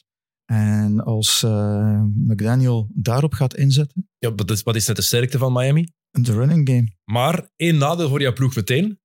Het gaat heel koud zijn in Ja. Kansas City. Maar echt pokkenkoud. Maar dat is ook goed voor een running game. Hè? Ja, maar dat ze zijn dat niet gewoon, hè? De, de Dolphins dit jaar. Dolphins dit jaar... denk- Hoeveel, hoeveel, hoeveel van de spelers van Miami komen er echt uit Florida? ja, maar nee, het gaat over wat ze dit jaar al meegemaakt hebben. Ah, ja, ja, ja, tuurlijk. Zo maar- bedoel ik. Het gaat niet over wat ze vroeger hebben meegemaakt, maar dit jaar Nee, hebben ze maar- die ervaring nog niet gehad. En als je een jaar lang niet in de kou speelt, maakt niet uit waar je geboren bent, je, je wordt die warmte ook gewoon. Hè? Ja, Ja, maar het is daarom dat die, die banken aan de zijlijn ook verwarmd zijn en zo. hè. En dat er van die warmteblazers staan. Dus eigenlijk weet je, als we hier snel een touchdown scoren, dan zitten we warm, snel terug in de warmte. In dat Dus, tentje. voilà. Dat is natuurlijk wel jammer voor de defense dan. Die moeten dan langer op het veld staan. Maar- En nu de Dolphins wel, eh, die running game, dat is wel waar ze zich mee, mee, mee ja, afscheiden. Dat is, het is wat Ja. McDaniel, wat hij daar al heeft getekend en laat zien, hij is echt innovatief daarin geworden. Ja, maar kijk gewoon naar de wedstrijd die in Frankfurt gespeeld is tussen de Dolphins en de Chiefs. Daar is McDaniel veel te snel van de running game afgestapt. Ze kwamen achter en dan zijn ze, moet- zijn ze beginnen passen. Maar ja, wat, wat het team daar gedaan heeft, ja, ze, ze zijn te pakken, de Chiefs. En ik denk dat de running game daarvoor gebruikt zal moeten worden. Dus dat zou wel eens een verrassing kunnen worden in die wedstrijd. Je- zeg maar, de uitslag. Ik denk dat we, dat, dat we ook wel naar de Dolphins ook een beetje naar, naar de Dolphins zelf moeten kijken. Dat eh, de Dolphins dit seizoen zijn in mijn ogen, en ik wil dat niet persoonlijk naar u doen, Jurgen, sorry dat ik het moet zeggen, maar voor mij de meest overroepen ploeg dit seizoen. In die hoedanigheid dat ze... Ze hebben denk ik van één ploeg gewonnen die een eh, positief record had. Eh, ik denk dat de Bears meer ploegen klopt hebben met een positief record. Ik ben niet zeker wat de Bears... Ik moest dit nog Ze hebben opzoeken, maar gewonnen van ben de. Cowboys en over de Cowboys wordt net hetzelfde. Ja, gezegd. over de Dus, Cowboys wordt net hetzelfde gezegd. En vooral, ze hebben massaal veel blessures op defense nu. Nu, ja. En dat ja, dan... Oké, het is wel nog altijd Mahomes. En, en, En, en Tua in het vierde kwart, dat is ook iets. Hè? Tegen, zeker tegen grote ploegen. De eerste, Als je die eerste drie quarters zijn statistieken bekijkt, is hij top vijf van de league. En dan komt het vierde kwart erbij en dan, dan is hij gewoon vreselijk. Ja. En in de playoffs, het vierde kwart is vaak net heel belangrijk. En ik vind dat zo opvallend, zeker tegen grote ploegen. Tua is daarin ineens een schim van zichzelf, wat dat- of nog minder wat goed dan dat, hij kan zijn. wat dat gewoon raar is bij Tua, het ziet er direct ook... Er is zo geen in-between. Het ziet er direct super belachelijk uit als hij een interceptie gooit. Het is echt van... Dude, waar was er iemand van uw ploeg of zo? Of zeg jij nu echt gemist in welke kleur dat jij speelt? Of zo, zo en belachelijk met ziet de het er altijd wapens die hij heeft, heeft hij geen excuses. Nee, Eh, ik moet wel zeggen, Tyreek Hill heeft wel een paar pijntjes. passes laten vallen de afgelopen weken. Maar het Eh, blijft Tyreek Hill. Ja, dat blijft blij- Tyreek Hill maar Mahomes zou denk ik zijn, linker, zijn linkervoet bijna afgeven om Tyreek Hill terug, terug te krijgen. Ja, ja, daar ben ik zeker van. Want dat is wel een leuk narratief natuurlijk voor die wedstrijd. Hè? Het is Ja. eh, Cheetah die teruggaat naar, eh, naar Arrowhead. Ja. ja, kijk, dat is ook een plezante match. Ja, Waddle, gaat normaal gezien terug oké zijn, hè? Normaal gezien wel. Normaal Ja, het is vooral op defense problematisch. Hè, defense, want ja, Chubb de pass rush is eh, helemaal... Jalen Phillips lag er al uit. Ja, Chubb nu ook uit. En Chubb, dat zijn toch twee top 15 Ja. edge rushers. Van, Ginkel zou ook niet spelen. Al, of Nee. safety, dus Wat ik wel Wat zou- Baker ook niet, denk ik. Nee. Wat Dus- zou Mahomes met deze wapens doen? Geef, geef die twee aan, Pat Mahomes. En het is in mijn ogen is gedaan, hè? maakt niet uit. Ehm, hangt ook af Scoort er van 60 per match. Ja, maar het hangt ook af van welke plays hij doorkrijgt natuurlijk en wat eh, de coördinator Maar- doet. Hè. Ja, Maar het daar- zou daar, ook, li- daar is het zou ook misschien ook... raar zijn, hè? Net, het werkt net bij Miami omdat, omdat het ook op Tua zijn manier van spelen is. Met Ja. snel die bal gooien, want hij blijft wel een van de snelste processors. Ik denk dat hij ook de snelste release heeft dit seizoen weer. Of toch zeker in top 5 daar gaat staan daarin. Ehm, terwijl Mahomes is net... Hij zou ook minder spectaculair moeten zijn in dat systeem, eh, Mahomes. Maar Oké, wat wordt het? Chiefs. Ja. Ik moet wel met Miami gaan. hè. Je moet niks, maar ik Nee, zou... nee, nee. Maar, als, als Brady-fan zeg. Allee. dat is wel straf. Ja. Chiefs, zeg ik. Ja. Mensen weten niet dat je... Ik zeg ook Chiefs, ja, ik zeg ook Chiefs. Ik, Ja, ik maar kan, ik zeg ik kan niet tegen patjes. Dus Als het erop aankomt, dat zoals, Ja. dat zoals vroeger in de playoffs zeggen tegen LeBron. Ja. Weet ik heb dat een paar jaar gedaan en ook beseft, ik mag dat niet meer doen, want dat- je maakt jezelf belachelijk. Zoals ja. Soms moet je gewoon logisch nadenken. En ik durf... Ik, ik volg bij deze mijn hart. dat is mooi. Dat is nog altijd belangrijker. Uw hart volgen is altijd het belangrijkste. Oké, de derde match, die is zondag om 7 uur. Vroege match. Buffalo tegen Pittsburgh. Buffalo opgestaan uit de dood. In november leek het echt wel gedaan voor die ploeg. Hè? Eh, drie van de vier matchen verloren. Offensive coordinator ontslagen. Een paar belangrijke defensieve spelers geblesseerd zien uitvallen voor de rest van het seizoen. Ik dacht dat het over was, eerlijk gezegd. Sean McDermott, die eh, de aanslagplegers van 9-11 gebruikt als, eh, als voorbeeld Ah, wel, voor teamwork. ik, heb dat daar, ik heb dat daar straks pas echt gelezen. Heeft hij dat echt gezegd? ja, Dus dat de, de terroristen van 9-11 heeft hij geprezen voor hun organisatieskills. Hm? Ik, ik laat niet vaak knippen in podcast, maar als ik zoiets stom zou zeggen in een podcast, zou ik vragen om te knuffen. Eh, Gewoon in het algemeen in het leven. Allee, Ja, maar- Wat? Ja, Ja, bon. Heel ja vreemd. goed. Ja. Ja, maar daar kan ik echt niks aan toevoegen. Dat eigenlijk. is gewoon de- een van de vreemdste motivatie-speeches. dat ik- Ja. Maar het heeft gewerkt. Ja. Op de een of andere manier. Eh, een, een van de andere verhalen die hij verteld heeft, er is ooit eens iemand moedwillig met eh, de auto eh, in de Niagara Falls gereden. Maar dan is wel eh, het hele team van, eh, van de kustwacht van daar in de omgeving en zo opgeroepen om die persoon toch te redden. Dus hij vertelt heel het verhaal van, ja, die zijn dan heel snel moeten komen. Die hebben dit allemaal moeten doen, die hebben dat georganiseerd en hebben dat gedaan. En ze zijn dan bij die auto geraakt, maar ze waren te laat. Zegt, The operation was a success, but the patient died. Dat is Ja. eigenlijk dat gewoon. Dus dat is het motiverende verhaal dat hij toen verteld heeft. Kijk, go Bills! Dus dan denk je van, Jesus Christ. Oké, eh, maar het is, het, is, het is wel de matchup met de duidelijkste Ja. favoriet. Maar, maar ook, ik ga nu niet Sean McDermott hier zitten, ik ben wel bezig ermee, maar hem niet zitten afbreken. Maar die, Jawel, jawel. Jawel, maar, maar waarom is, is, is de offensive coordinator, Dorsey, is die ontslaan? Er waren geen resultaten, want Allen bleef te veel in de pocket en ja, was dat mobiele kwijt en, en die magic was er niet meer. Maar wie heeft erop aangedrongen dat dat moest gebeuren? Hij als headcoach. Dus die offensive coordinator doet wat de headcoach hem vraagt. En het werkt dan niet en dan ja, word je de deur gewezen. En ja, dan denk ik van, wie neemt hier dan zijn verantwoordelijkheid? Dus ja. Is de man een McDermott-hater? en een Brady-hater. Nee, helemaal niet. nee, En een Brady fan. Brady Ja, Brady-fan. Eh, maar we moeten wel eerlijk zijn, als je dan kijkt naar de laatste weken. Ja, vijf van de laatste, het is vijf overwinningen op rij. Ja, Drie tegen playoff ploegen. Ik was nog altijd niet overtuigd van hun spel. Ga ik niet over liegen. Want dit is zo'n ploeg. We hadden het daar straks over de ploegen die we kunnen vertrouwen. Als er nu één ploeg is die je niet kan vertrouwen, dan zijn het toch wel de Buffalo Bills. ja ze, ze- spelen de pannen van het dak en dan opeens zorgen ze ervoor dat de tegenpartij toch terug in de Maar wedstrijd elke komt. keer, hè? Ja, ja. En de persoon die ervoor zorgt dat de tegenpartij meestal terug in de wedstrijd komt, is de persoon die dan Die op in de held moet uithangen om de wedstrijd te winnen. Ja, misschien zit er wel, Ja, zit er wel een strategie achter. Eigenlijk de standaard Hollywood-ster eigenlijk, hè? Josh Ja. Allen. Hij is 18, zelf verkloten in de Ja. film en het Dan- zelf oplossen. hij heeft 18 interceptions. 18. En hij heeft ook nog eens voor eh lost fumbles. Dus eigenlijk Ja, heeft hij voor 22 22 balverliezen alleen gezorgd. Er is één quarterback die slechter heeft gedaan voor zijn ploeg. Wie? Howell. Jee, take command. Echt waar? Ja, ja. ja die dude is 680 keer gesekt dit seizoen. ja, van, heeft een goede baard, moet hem geven. Het was fun. Dat is fun. Maar Josh Allen, ja, dat is... Je, je, ik durf deze ploeg daarom niet te vertrouwen door Josh Allen. Want het is een top 5 quarterback, maar die ook elke match wel minstens één keer iets Ja. cadeau geeft aan de tegenstander. Maar wat ze wel voor hebben op veel andere ploegen is dat het, het verhaal van hun seizoen wel in een stijgende lijn is. Ja, dat is inderdaad. Het is een positieve vibe. Je bent naar boven aan het gaan. Andere ploegen zijn net zijn goed Ja. gestart, hebben daar hun, hun, hun, hun play-off mee verdiend. Plus ze hebben een matchup. Als er één is, als ik op één van de matchups geld zou moeten zetten, 10.000 dan om uw bedrag te nemen, dan zou dat, op, dan zou, dat op, eh, zou dat wel op de Bills tegen de Steelers zijn. Omdat de Steelers het absolute... En chapeau, ik vind het cool, er moet een gedrocht zijn, maar voor mij zijn de Steelers wel het absolute gedrocht in de playoffs. Ja, en dan in Buffalo, daar zijn ze 7 en 2. Dat is ook al een redelijk goede thuisreputatie. En, Ja. ja, en dan Pittsburgh. Wel, positief eerst misschien. Ja, Mike chapeau. Tomlin doet het opnieuw. Wat een held, ja, ja, ja. Hey, Hoeveel seizoenen op reis nu? eh, 16 zeker? Nooit, nooit, een, lo- 17. 17. Zeven. nooit een losing season gehad. Ja. Nu terug in die playoffs. Met Mason Rudolph op quarterback. Uw franchise quarterback die moest worden. Kenny Pickett gewoon opzij geschoven. Ook niet mee inzitten. er nog één noemen die gespeeld heeft. Hè? Ah ja, Trubisky. Is ook even gepasseerd. Dus tien overwinningen met die drie quarterbacks. Maar ja. Ja. Maar het slechte nieuws is... Ja. Hun spelbepalende speler staat op defense. TJ Watt. En die, en die is er niet bij. zal, die zal er dus niet bij eh, zijn. Nee. Eh, heel fijn voor de Steelers als ze staan waar ze staan.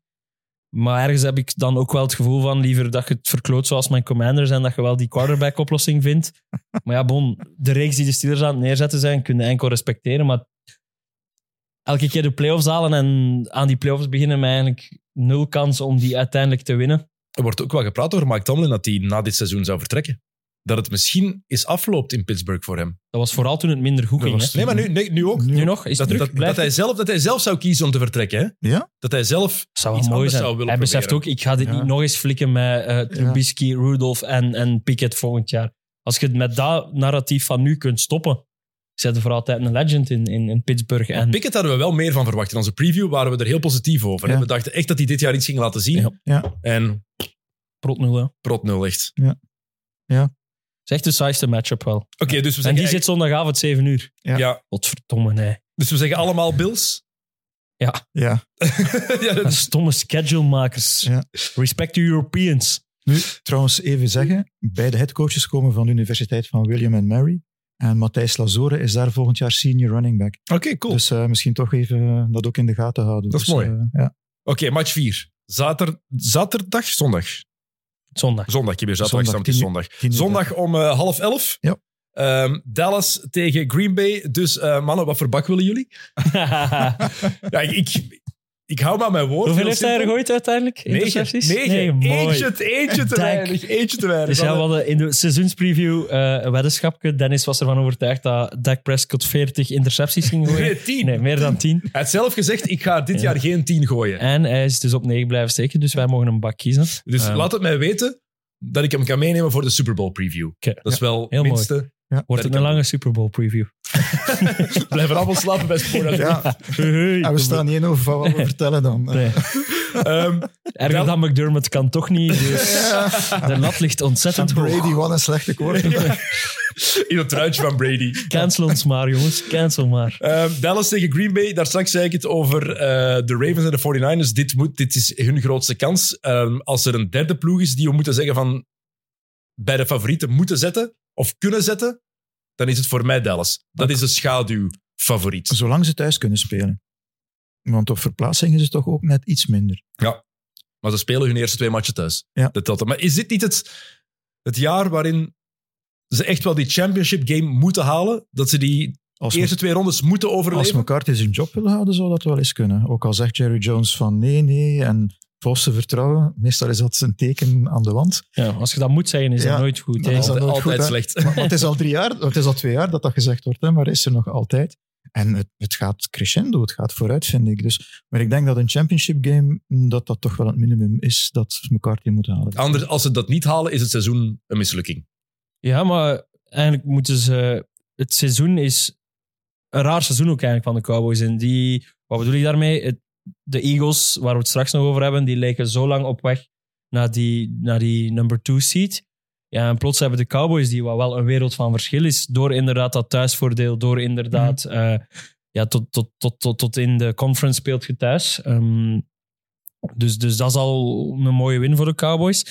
Maar je zit daar ook een beetje het- hetzelfde narratief als bij de Dolphins. Ze hebben veel wedstrijden gewonnen tegen ploegen waar ze ze moesten winnen. Eh, ze zijn, en dat is vooral verontrustend, ze zijn in sommige wedstrijden echt afgemaakt. Tegen de Niners zijn ze afgemaakt. Eh, ik herinner mij nog, maar ik kan er nu even niet, niet de ploeg op plakken.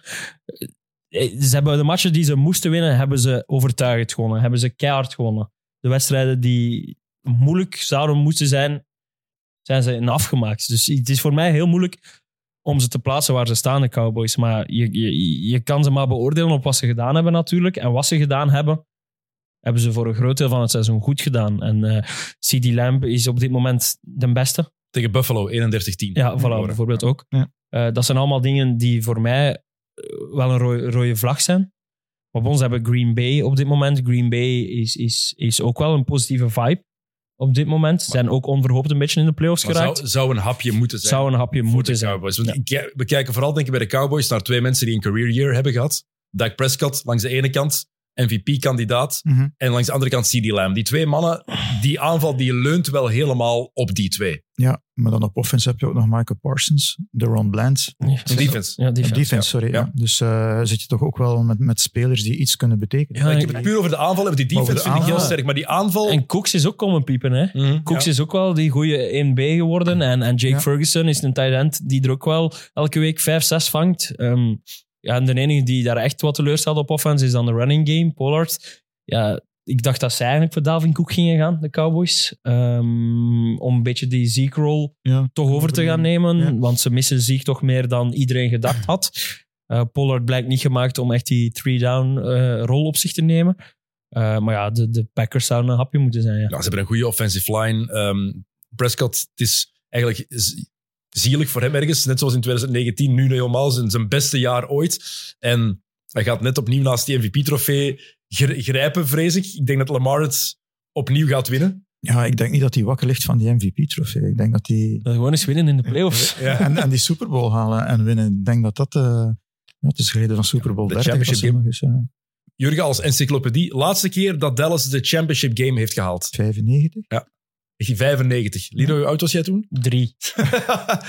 Dus hij dat... Of twee, afhankelijk van wanneer dat in januari dat was. was in januari. Hè? Ja, ik ben 20 januari. Ook de laatste keer dat ze de Super Bowl gewonnen hebben. Hè. Super Bowl 30. Maar, het is, maar dit is Mijn, mijn eerste. Kijk, maar dat is zo'n ploeg Ja. waar die, Zo waar, lang je, geleden. waar je veel meer van moet zien, waar je veel meer van verwacht gewoon. Ja, ja, ook, hè? ja. Dat is ook logisch. De Cowboys, America's team, ja, als je dan Ja. 30 jaar... En met zo'n eigenaar die staat. ook zelf graag in de, de spotlight staat. En ja, het is eh, ja. ja, raar eigenlijk. Dat het zo lang geduurd heeft. Dat het zo lang duurt. Wat ook raar was, vond ik wel, want je hebt die defense genoemd, daar zijn inderdaad een paar sterren, en toch was die defense in de tweede helft van het seizoen veel minder goed dan in de eerste. Er is een bepaalde magie die daar teruggevonden moet worden. Ja, wel, nu zijn het playoffs, hè, dus. Ja, maar dat is, dat is geen garantie. Hè? Zeker, bij- zeker bij de Cowboys hebben we al genoeg dingen gezien. Ja. Ehm, maar tegen Green Bay, ja. Wel, wat jij zegt, Leroy, positief verhaal. Het eerste post-Aaron Rodgers jaar beter gegaan uiteindelijk dan we hadden gedacht. Zeker als je dat begin van het seizoen eh, Ja. zag. Hè? Laatste acht matchen, zes gewonnen. Ja, Jordan Love in stijgende lijn. Hè. Zijn zelfvertrouwen groeit. Eh, ook vertrouwen in de spelers rondom hem. Hij is leuk om naar te kijken. Is inderdaad. Oh, echt een zalig Ja. quarterback, Ja. Jordan Love. Hij is ook goed beter geworden doorheen het jaar. Hè? Ja, het, is, het is opvallend omdat het inderdaad nog eens is wat de laatste tijd niet vaak gebeurt. Eh, Een rookie pikken in de eerste ronde en die twee, drie jaar laten wachten. Dat hebben ze met Love gedaan. Daar was toen heel veel kritiek op. Is toen het begin geweest van de tweespalt tussen de Packers en Aaron Rodgers. Mhm. Dan is het wel heel fijn om te zien dat het goed uitdraait als, als general manager en als head coach. Want eh, het, is, het is een van de jongste ploegen in de league. Maar ook ja, al hun wapens zijn Ja. ook allemaal rookies. hè. Jaden Reed, eh, eh, dat er- Tucker Craft op tight end. Ik denk dat er allemaal... 31 touchdowns gescoord zijn door eerste en tweede jaar. En, en die, zijn, die zijn super atletisch. Hè? Ja. Die receivers die zijn Ja, ja. zo Ja, ja. atletisch. Ik vind dat een hele toffe combo. Als je dan kijkt op die yards eh, voor Love, er zijn twee ehm, gasten die in hun eerste jaar als fulltime starter meer yards hebben gegooid. Ooit. Ja. Twee quarterbacks. Pat Mahomes en Kurt Warner. Mm. Dus hij is echt wel een, een elite lijstje waar hij zich bij gevoegd heeft. En hun defense zakt. En trouwens, Mahomes ook eerst wat geleerd aan de Ja. zijde. Daarom. Ja, Ja, dus het is toch wel een goede manier om een, een quarterback op te leiden. hè. Want de Packers defense zakt en het gaat een groot voordeel zijn voor de Cowboys. Die moeten die op dat vlak echt afmaken. Maar die offense van Green Bay gaat tof zijn om naar te kijken. Denk dat dat het belangrijkste is voor Green Bay. Dat ze veel positieven uit die wedstrijd halen. Ze hoeven, ze hoeven die niet te winnen. Mhm. Gewoon relevante playoff-ervaring opdoen. Pakt je een win, epic. Eh pakt je geen win, ja, het is zijn eerste playoff game. Dat is achter de rug. Dat is Ja. onbetaalbare ervaring eh, Ja. voor al die jonge gasten. En je zit nog, hij heeft een, een, een team-friendly contract een beetje getekend, Jordan Love, in het begin van het seizoen. Omdat hij ook wel wist dat hij zich moest bewijzen ja, dit seizoen. De optie van zijn vijfde jaar is niet gelicht, maar hij heeft wel Een contractverlenging getekend getekend, ja. Met heel wat incentives. Maar hij heeft nu ongeveer 2 miljoen extra verdiend. Ja. Al. Ja. Eh, met eh, met de statistieken. Dus, eh, Dat is niet slecht, hè? Nee, en het is ook wel gewoon een bewijs van goede franchises blijven gewoon op de een of andere manier goede franchises. En putain, de Commanders gaat die aan. Echt. Waarom heb je die weer gekozen? Ja, gewoon de Ja. pyjama van mijn pa. Ja. Fucking hell. Ze, ze heten al zelf niet met hetzelfde als op die Had hij pyjama. maar gewoon de pyjama Ja. van de Packers aangedaan. Dat had ook mooier geweest, een groen met gele. Maar dan moet je wel die onnozele kaashoofden Ja, opzetten. Dat vind ik echt zo belachelijk. Dat is waar. Ik heb heel veel sympathie voor die ploeg. Maar Het zijn Ja. de mooiste helmen, vind ik. Eh, of toch van de mooiste helmen, de ja, Packers. zijn heel cool. Oké, goed. Ik heb ik er heb al... eigenlijk de NFL mee leren ontdekken dankzij de Packers. Ja? ja eh, studerend in Gent, in de slechte. Een boek gevonden waarin eh, de strategie van Vince Lombardi uitgelegd werd. Oké. Eh, met zijn, Cool. zijn sweep, left, sweep, right. En, en trouwens, de center trouwens van de Ice Bowl, want die twee hebben een heel lange geschiedenis met elkaar. De Cowboys en de Packers, de Ice Bowl. met Bart Starr als quarterback en dan die één yard, dat je ziet dat ze in de grond aan het kappen zijn met hun voeten om Ja. toch maar iets, een putje te maken om steun te hebben op dat bevroren veld.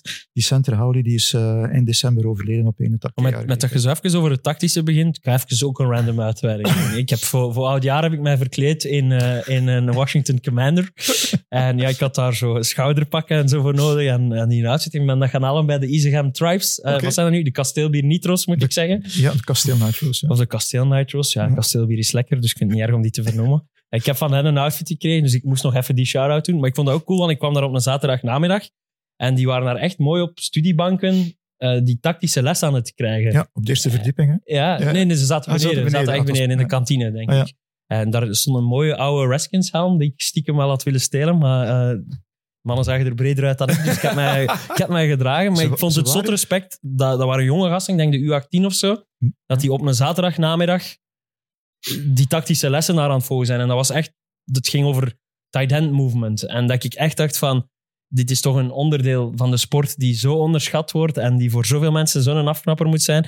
En vooral straf, omdat, om, om het cru te zeggen, geld gaan de meesten er nooit mee verdienen. Dus het is Mhm. echt als passie dat je het nog eens gaat bijstuderen. Als, als wij op voetbal, als wij ene keer op training een shadow game zouden doen om wat tactisch na te denken, ja, heel de ploeg komt niet meer hè, de week erna. Dus ik vind dat echt zot chapeau voor. En ook chapeau voor heel de community, want eh, ik had een postje gedaan op Facebook van wie kan mij aan contactgevers helpen. In 10 minuten had ik eh, Zalig. ja, negen clubs waar ik eh, materiaal kon gaan ophalen. Ze Dus, zijn trouwens ooit begonnen als Ezegem Redskins. Hè? ja, dat weet ik. Ja. Ja. Maar dat is wel Maar ze speelt die kleuren, hè. Dus dat kwam goed uit. Want ik wou wel echt een, een, een Washington shirt aan. Maar ze hebben ook een heel goede jeugdwerking. Ja. Eh, Ewout, de, de coach van de jeugd, doet dat heel goed. Ze heeft zelf ook heel lang gespeeld. Eh, nu soms nog eens als nood. eh, gaat, als er een offensive lineman tekort is, trekt hij Ja. soms nog eens het uniform aan.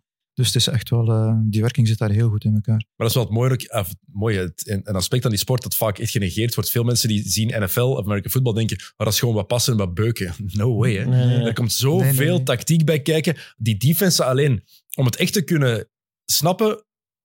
Ja, ik volg die sport nu ook al bijna twintig jaar. Ik, ik zie het nog altijd niet. Hè. Ja, echt zot. Ik, Ja, ik ga er niet over liegen. Veel dingen dat ik denk van, ah, ja, ik vind het fantastisch om te zien, maar ik kan niet zien, ah, die en defense, nu moet de aanval dat doen. Nee. Dat is, in basketbal zie je die dingen wel, maar in maar is het is- zo moeilijk. Er zijn zoveel verschillende versies. En En de kleedkamer stinkt hetzelfde als een voetbalkleedkamer, dat wel.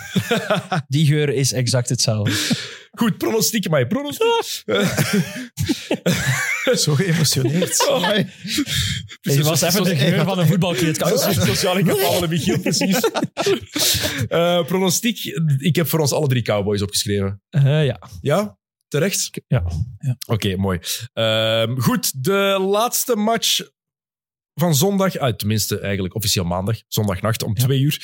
Detroit tegen de LA Rams. Dat is het tofste. Oh, als Ja. iemand zegt dat de NFL gescript is, Ja, dit is het perfecte voorbeeld van, ja. Ja. dit is een script. De Lions tegen Matt Stafford, hun franchise quarterback die daar geen eh, hol gewonnen heeft. Ehm, Maar dat Goff- was wel niet zijn schuld. Nee, nee, absoluut Ja, niet. nee, ja. Goff tegen de Rams, de laatste first-round pick die de Rams gehad hebben, was in 2016. Sindsdien geen En first-round die pick ze meer. getransfereerd hebben om Matthew Stafford te krijgen om een Super Bowl te En die er gewoon Ja. bijgesmeten is- was zelfs. Ja, dat is throw-in. Eigenlijk eh, salary dump. Ja, Eh, Ja. het is de eerste keer dat getrade quarterbacks tegenover elkaar staan. Die voor Ooit? elkaar getrade zijn. Echt? Ja. Ah, dat is cool. Oké. En dan hebben we ook nog eens eerste division title voor de Lions in 30 jaar en eerste playoff match ooit in Ford Field. Ja. Allemaal tezamen in deze match. Ik vind het heel spijtig dat die match niet om 7 uur s'avonds Nee, is. puur sportief Zondag. gezien vind ik het ook de leukste affiche. Ja. Omdat je, daar weet ik echt niet op wie dat ik mijn geld moet zetten. Nee. Ik zou het op de Lions doen, denk ik. Maar we zullen beginnen met de Lions. Ja. De hype van het seizoen, zeiden we in onze preview. Ze hebben dat volledig bevestigd. Yep. Volledig. Ja. Ja, we hebben gelijk gekregen. We hebben dus iets goed gezegd. Ja. Maar die waren tof om naar te kijken. Waren to- aan beide kanten van het veld. Toffe ploeg. En ze zijn nog genaaid, hè. Ze hadden een nummer 2 seed moeten zijn. Eigenlijk wel, ja. Ze hadden een home field advantage moeten hebben. Ik heb, maar tot, ik heb tot nu toe één lid van de crew van, eh van Brett Allen gevonden in de officials die nu naar de Ja. playoffs gestuurd worden. dus een scheidsrechterlijke dwaling in de matchup met de Cowboys eh, heeft ervoor gezorgd dat Ja. de Lions echt op de knip niet de two-point conversion, dus geen twee punten gekregen Nee. hebben. Waardoor ze de wedstrijd verliezen in plaats van winnen. En anders hadden de Cowboys de third seed geweest en de Lions de number two seed. Eh, wat dat wel heerlijke olie... De kans dat die tegen elkaar komen is vrij reëel, hè?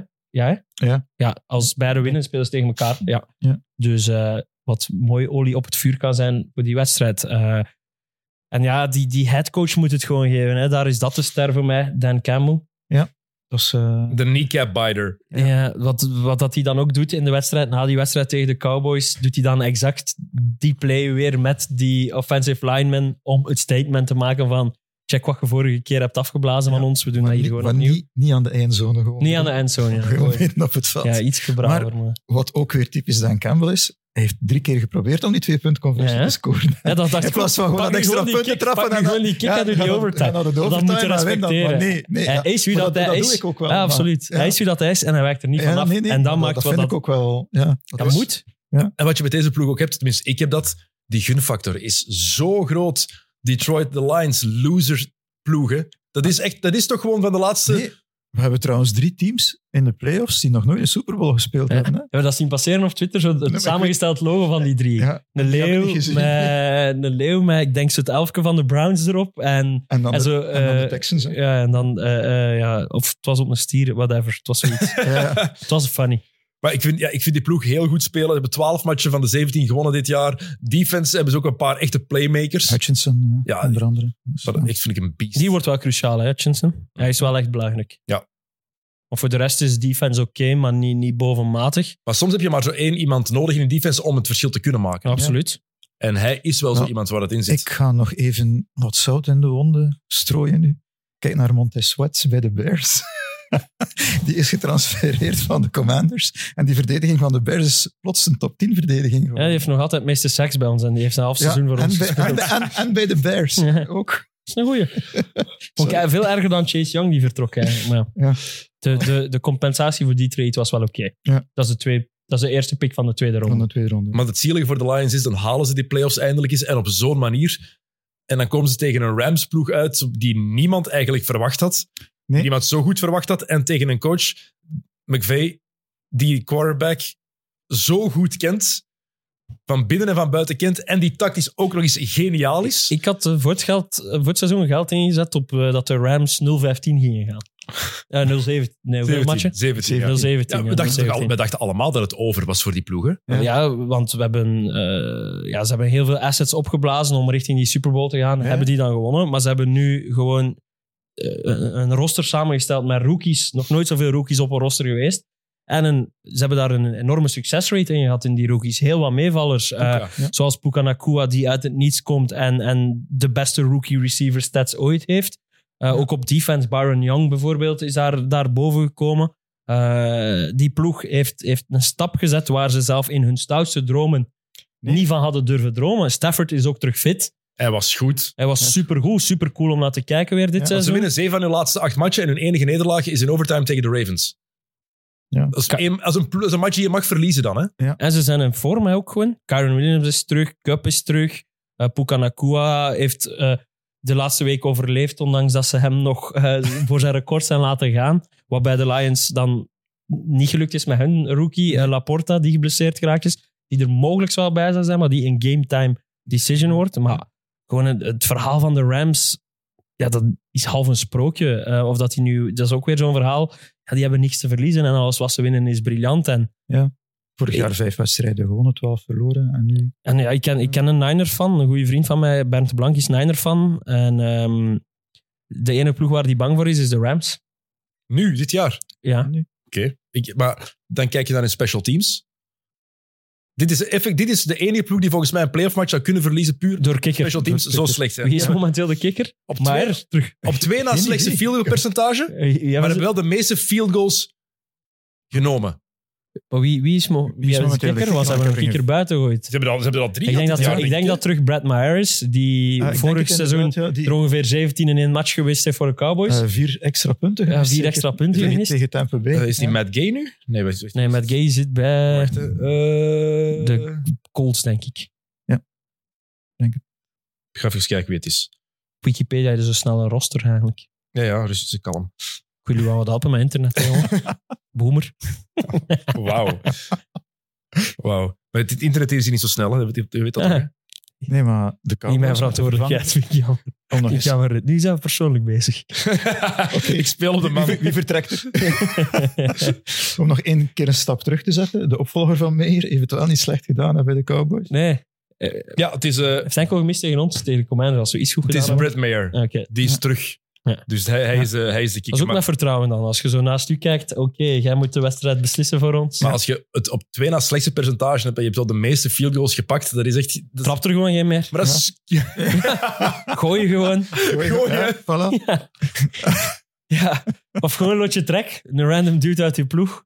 Dat vind ik ook absurd. Punters, waarom kunnen die eigenlijk niet trappen? Dat is altijd zot. Als de kikker geblesseerd is, is dat de grootste paniek ter wereld. Altijd. Eigenlijk een, goeie, een hele Waarom kan een punter niet gewoon een, een, een extra point? Dat is alsof dat een, een, keeper bij ons niet vanuit zijn handen zou een- kunnen trappen, maar Het is, wel een heel, het is een heel andere techniek. Ja, ja. Ik heb de vorig, vorig jaar Op maar kunnen, Jurgen. moet alleen, je moet Ik alleen heb- maar je kunnen moet shotten, hè? gewoon Nee, ik heb vorig jaar de vraag gesteld aan Corliss Waitman. Ehm, dus de man geboren in Gent en die pre-season bij de Patriots meegemaakt heeft. Ik denk wel dat hij stilletjes blij is dat hij niet meegemaakt heeft dit seizoen. Maar hij heeft ook geen andere kans gekregen, jammer genoeg. Hij is een kikker. In, in high school, nee, hij is punter. En in high school, en hij, is, hij was eigenlijk, eh, hij heeft de jeugd van Ajax doorlopen, denk ik. Dus hij zou het moeten kunnen. En hij heeft het ook gedaan in high school. Maar dan is hij zich beginnen specialiseren in, in, in, Punten. aan university, in college, aan, eh, naar het punten toe. En eigenlijk liggen die zo ver uit elkaar. Ehm, ja. Kikker zijn is toch wel cooler dan punter zijn, hè? Mm. Je kan een match beslissen als Mijn kikker. favoriete speler van de Commanders is de Ja, punter. maar dat zegt genoeg. Dat zegt alles over de commanders. Dat is ook de enige goeie dat we hebben. Maar die is zot goed. En een punt is ook wel, kan ook alles bepalend zijn. Hè? Maar, nee, maar zo'n kick op het einde van de Ja, match... maar je kan, je kan niet- een, maar je ja, kan een maar super... je kunt een Super Bowl verliezen ook, maat. Ja, maar ja, Als punter kun je nooit... Ja, je kunt hem verliezen. ah, wel, je kunt je nooit kunt hem, maar je kunt hem niet winnen. Ja. Ah, voilà. Voilà. Maar een punter is toch zalig? We kennen die allemaal omdat hij zo bepalend is Ja. geweest. Ja, Hè? En Scott Norwood kan ook allemaal, omdat hij zo bepalend geweest is in Super Bowl 20. Dus is ga ik nu te ver terug in de tijd? Nu, nu ga je veel te ver. 25 was het trouwens, dus ja. Wide rights, daar moet je in Buffalo niet mee afkomen. Oh, Dat was Nee, is die- van de, van de Vikings?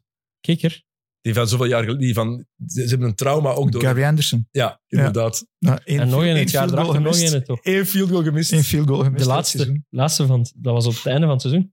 Dat was in de playoffs. Was de playoffs. Ja, ja. Je in How Met Your Mother komt die heel Tegen- vaak tegen- terug. Ja, ja. Tegen- In de championship game. Anders, En in de verlenging verliezen ze dan van Atlanta. Maar de, En zijn Atlanta wel- wordt dan ingemaakt in de Super Bowl door, eh, door de Broncos. Oké. 33. Kijk, eh, de Lions nog iets. Ehm, daar hebben ze wel een paar problemen misschien. Hè? Want die aanval die is heel uitgebalanceerd. Veel wapens. Maar Laporta is geblesseerd. De, eh, hij kan nog wel meer. want Het is niet zeker. Een groot twijfelgeval. Maar ik denk Ja. dat dat wel een heel belangrijke gaat zijn. Of die fit gaat zijn of niet. Maar- We hebben het al gehad over tight ends, hoe belangrijk die zijn. Het is een van de beste geweest dit seizoen. Als Ja. rookie, wat straf is, hè? Ja. Ehm, nu, maar ik denk dat de Lions. Nu, natuurlijk, een tight end is ook heel belangrijk in het blokken. Mhm. Maar als je de Lions en de Rams tegenover elkaar zet, dan moet je zeggen dat de Lions, mocht er iets gebeuren met Goff, ze hebben die running game die goed loopt. Anderzijds, als je naar de Rams kijkt, gebeurt er iets met Stafford, dan denk ik dat het einde verhaal is in die wedstrijd. Dus is Laporta dan belangrijk? Carson Wentz, jongen. Ja, dat zou nog eens een heropstanding zijn. Dat die nu de Super Bowl wint als Ja. backup. Ja, Dat zou, dat zou, dat dat zou een fantastisch dan is scripted. Dat is Dan de- stoppen we. ja. Als dat gebeurt, is echt stoppen we. Dat is echt scripted. Oké, Maar, eh, maar ik bedoel maar, ja, Laporta is belangrijk in de running game en in de passing game, als tight end sowieso. Maar ik denk, mocht hij er niet bij zijn en je zet gewoon een, een tight end die goed kan blokken, Ja. dat de running game het ook kan overnemen voor de Lions. Denk ik ook. ik zeg Lions. Ik ga Rams zeggen. Oké.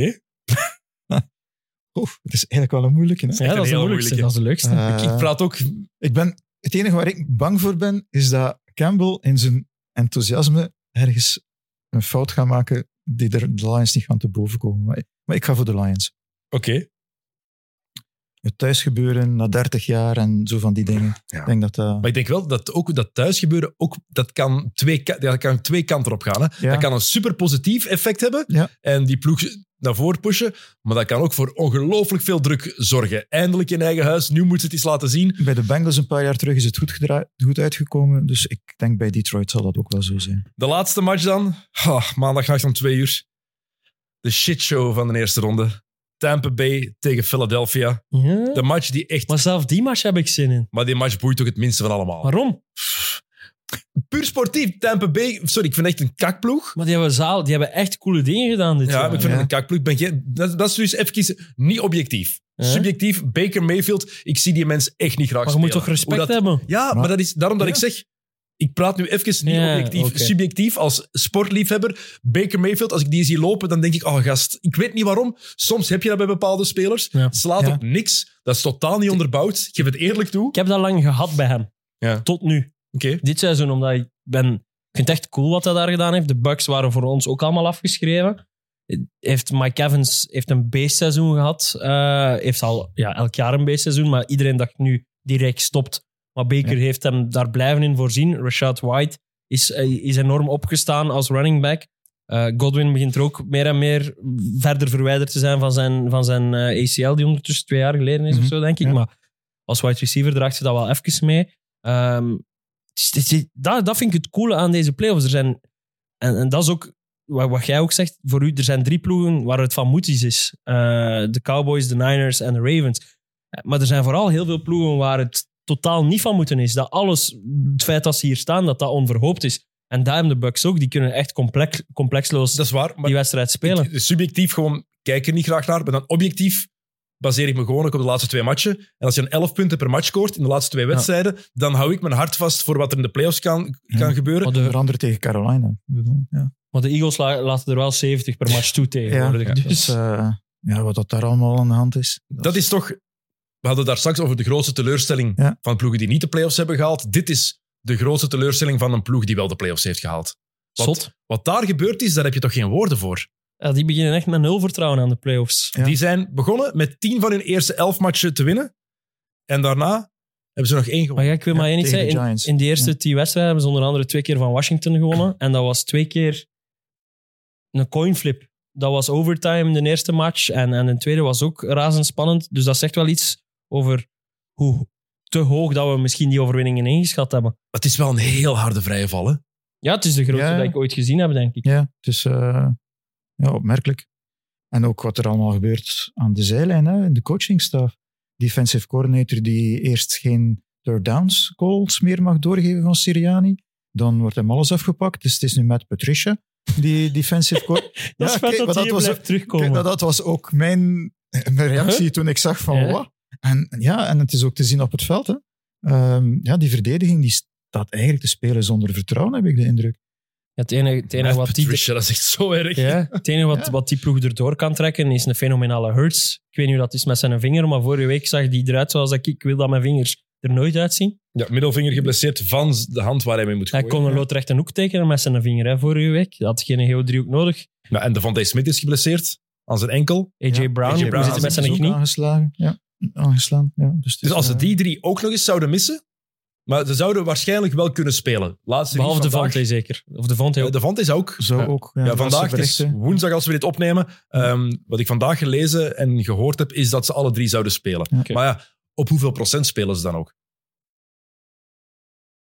Maar- Ja. En dan is er, ja, maar die defense, je zei het met Patricia, die defense is wel echt, Ja. dat is echt zielig, hè? Ja. Dat is echt zielig. ja, ik snap ook niet... Ja, hoe kan je zelf eigenlijk je verdediging zo ja, kapot maken? Sinds week Dus 12. is dat overthinking? Is dat... Ja, dan, ik snap niet, je neemt dan toch gewoon een stap terug naar wat werkte. Ja, maar dat kunnen ze blijkbaar niet, om een of andere Ik herinner mij ook geen touchpushes meer de laatste weken. Gewoon omdat ze niet meer aan die N1's Ik, raken. ik, hoorde van, ik hoorde vandaag, wie was het, eh, Shannon Sharp eh, zeggen in, eh in First Take dat ze misschien gewoon een tush-push van het begin moeten doen. Alleen, alleen, maar Ja, alleen maar dat. Dat is een effig idee. Zou Ja. echt goede televisie zijn ook. Niks anders. Niks anders. Niet punten, niet kicken, gewoon zien wat er gebeurt. in Sino-versie geraken. Eh, maar ja, die defense. Als je tegen was, tegen Arizona, als je vier touchdowns op rij laat scoren, wat ga je dan doen tegen, tegen de Cowboys? Zorgen dat je de ene Tegen de meer scoort. 49ers. Wat ga je daar tegen doen? Niks, Ja. hè? Tegen de Bucks kan het nog wel. Die, die ze hebben, in mijn Ja. ogen hebben ze echt geluk dat ze tegen de Bucks uitkomen. Ja. In de Ja. eerste ronde. Het is de ploeg in de ja, Dat is misschien de reden waarom ze vorige week verloren hebben. tactische los. Ja, ze kunnen daar nog wat vertrouwen uit, uit putten, maar ja, ik, Ja. Geloof, ik geloof nooit dat de Bucks... De Bucks zijn 51 playoff ploegen dit seizoen. Ik, die ploeg, 11 punten per match de laatste twee matchen. Er is, het is een heel mooi verhaal. Echt, Ja. het is heel knap wat ze gedaan hebben, maar hier stopt het ook wel. In mijn ogen. Spannend. Ik zeg, Maar zelfs die matchup is gewoon niet... Je durft nu ook geen je geld blind op de Eagles leggen. Ah, tegen de, Nee, ik, ik niet hoor. Nee, het is, dit is zo... Het is, eh, wel, het is zo, dat, dat, zegt, dat zegt eigenlijk genoeg over hoe slecht het de Ja, laatste zes, zeven weken is Ja, ja. geweest. En ze spelen ook niet thuis, hè. Nee, Nee, ze spelen aan een piratenboot. Ja. Zot eng, maat. dat is... Elke keer als ik naar een match kijk dat de Bucks thuis spelen... Jullie kennen ik meer, ja, kan komen niet van Ant- Pirateneiland. Nee. Binnen, binnen speeltuin in Antwerpen vroeger. nee. Wij Ja, geniaal, was een geniale binnenspeeltuin. Hoe de die fuck zou ik een binnenspeeltuin in Ja, Antwerpen omdat het? Pirateneiland is. Dat is zo episch dat je dat moet Ja, dat is een speelplaneet, man. Een kuurne. Nee, op Pirateneiland was, was geniaal. Ik Piraten. moet daar altijd aan Ik denken. ben de kleine Dennis aan het voorstellen met een ooglapje. Maar ik was er net, ik was, vooral mijn broertje ging er naartoe. En Niels is vijf jaar jonger. Ja. Ik was er zo net te oud voor. Ik ging dan mee. En dat ik daar, was dan daar aan het, ik aan het game was of iets. aan het playen. En dan, Limonadekjes drinken en eh milfjes jagen. maar ik was vooral wat te groot voor veel van die dingen, letterlijk. Ja, Te groot. Maar Niels, ja, die was super klein. En dat is, ja, Pirateneiland is een, dat is een begrip. Maar dat bestaat spijtig genoeg niet meer. Jammer. Oké, goed. Ehm, was ook op het eilandje, hè? Ja, ah, ja. uiteraard. Ah, oké. Eh, ik zeg Eagles. Ja, ik, ik zal Bucks zeggen, kijk. Echt? Ja. Wow. Ja, ik ga ook voor de Eagles. Gewoon, ja. We moeten toch een beetje Ja. uh, avers doen. Alright, dan hebben we alles overlopen van de, van de eerste ronde. Wat daarna gaat gebeuren, dat is moeilijker om te, om te voorspellen natuurlijk, omdat we nog niet weten wie tegen wie gaat uitkomen maar- precies. Ik denk dat we wel een globaal plaatje van, van de pros en cons bij elke ploeg gegeven hebben. En ik denk dat die vaak van toepassing zijn ook in volgende rondes. Ja. Het enige wat ik, ik heb één win, wens en laat het alsjeblieft geen Carson. matchen beslist worden door eh, Carson Wentz. ik heb één Carson Wentz, dat is een goeie. Heel goeie. Eh, gewoon geen blessures. Ik wil niet Nee. Dat we wedstrijden hebben zoals de 49ers tegen de Mhm. Eagles vorig jaar, waar het helemaal beslist wordt door blessures. Eh, en dan mag het van mij gewoon leuk worden. Maakt me echt niet uit wie wint, als het maar niet de Cowboys zijn. dat moet, vooral duidelijkheid, grote rivalen van de Redskins. Vroeger de Ik Redskins. denk, als de Lions tegen de Cowboys uitkomen, denk je dat de Cowboys een probleem hebben. Eerlijk gezegd. dat is waar. Dat is een gevoel. Ja. Nou, ze hebben het al moeilijk gehad, hè. Jij hoopt dat, hè, zodat je die op Twitter kunt terugpakken. nee, nee, totaal ja, niet. Ja. Oké, goed. De, ik heb al veel oké gezegd vandaag. Ik word er zelf een beetje aan mijn tand van. Eh, goed, de, de championship games. Wat worden die?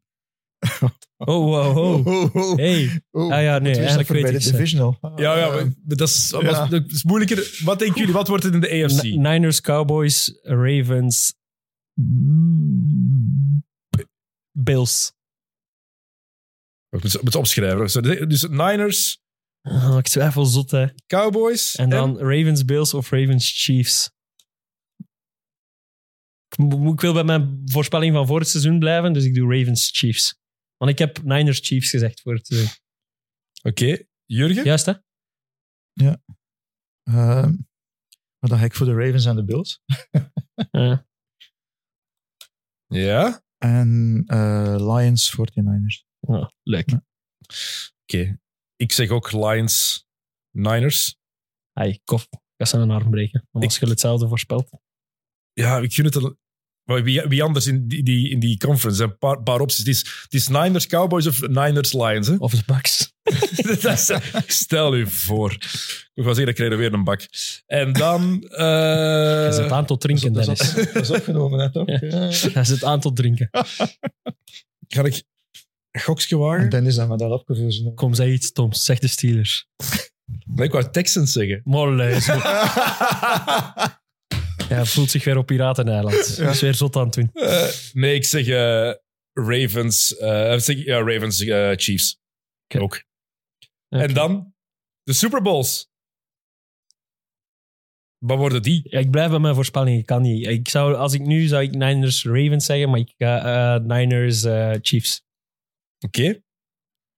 Ik weet dat ik nog twijfelde tussen eh, de Eagles en de Niners tegen de Bengals. Dus de Bengals sowieso zijn geen optie meer. Nee, nee.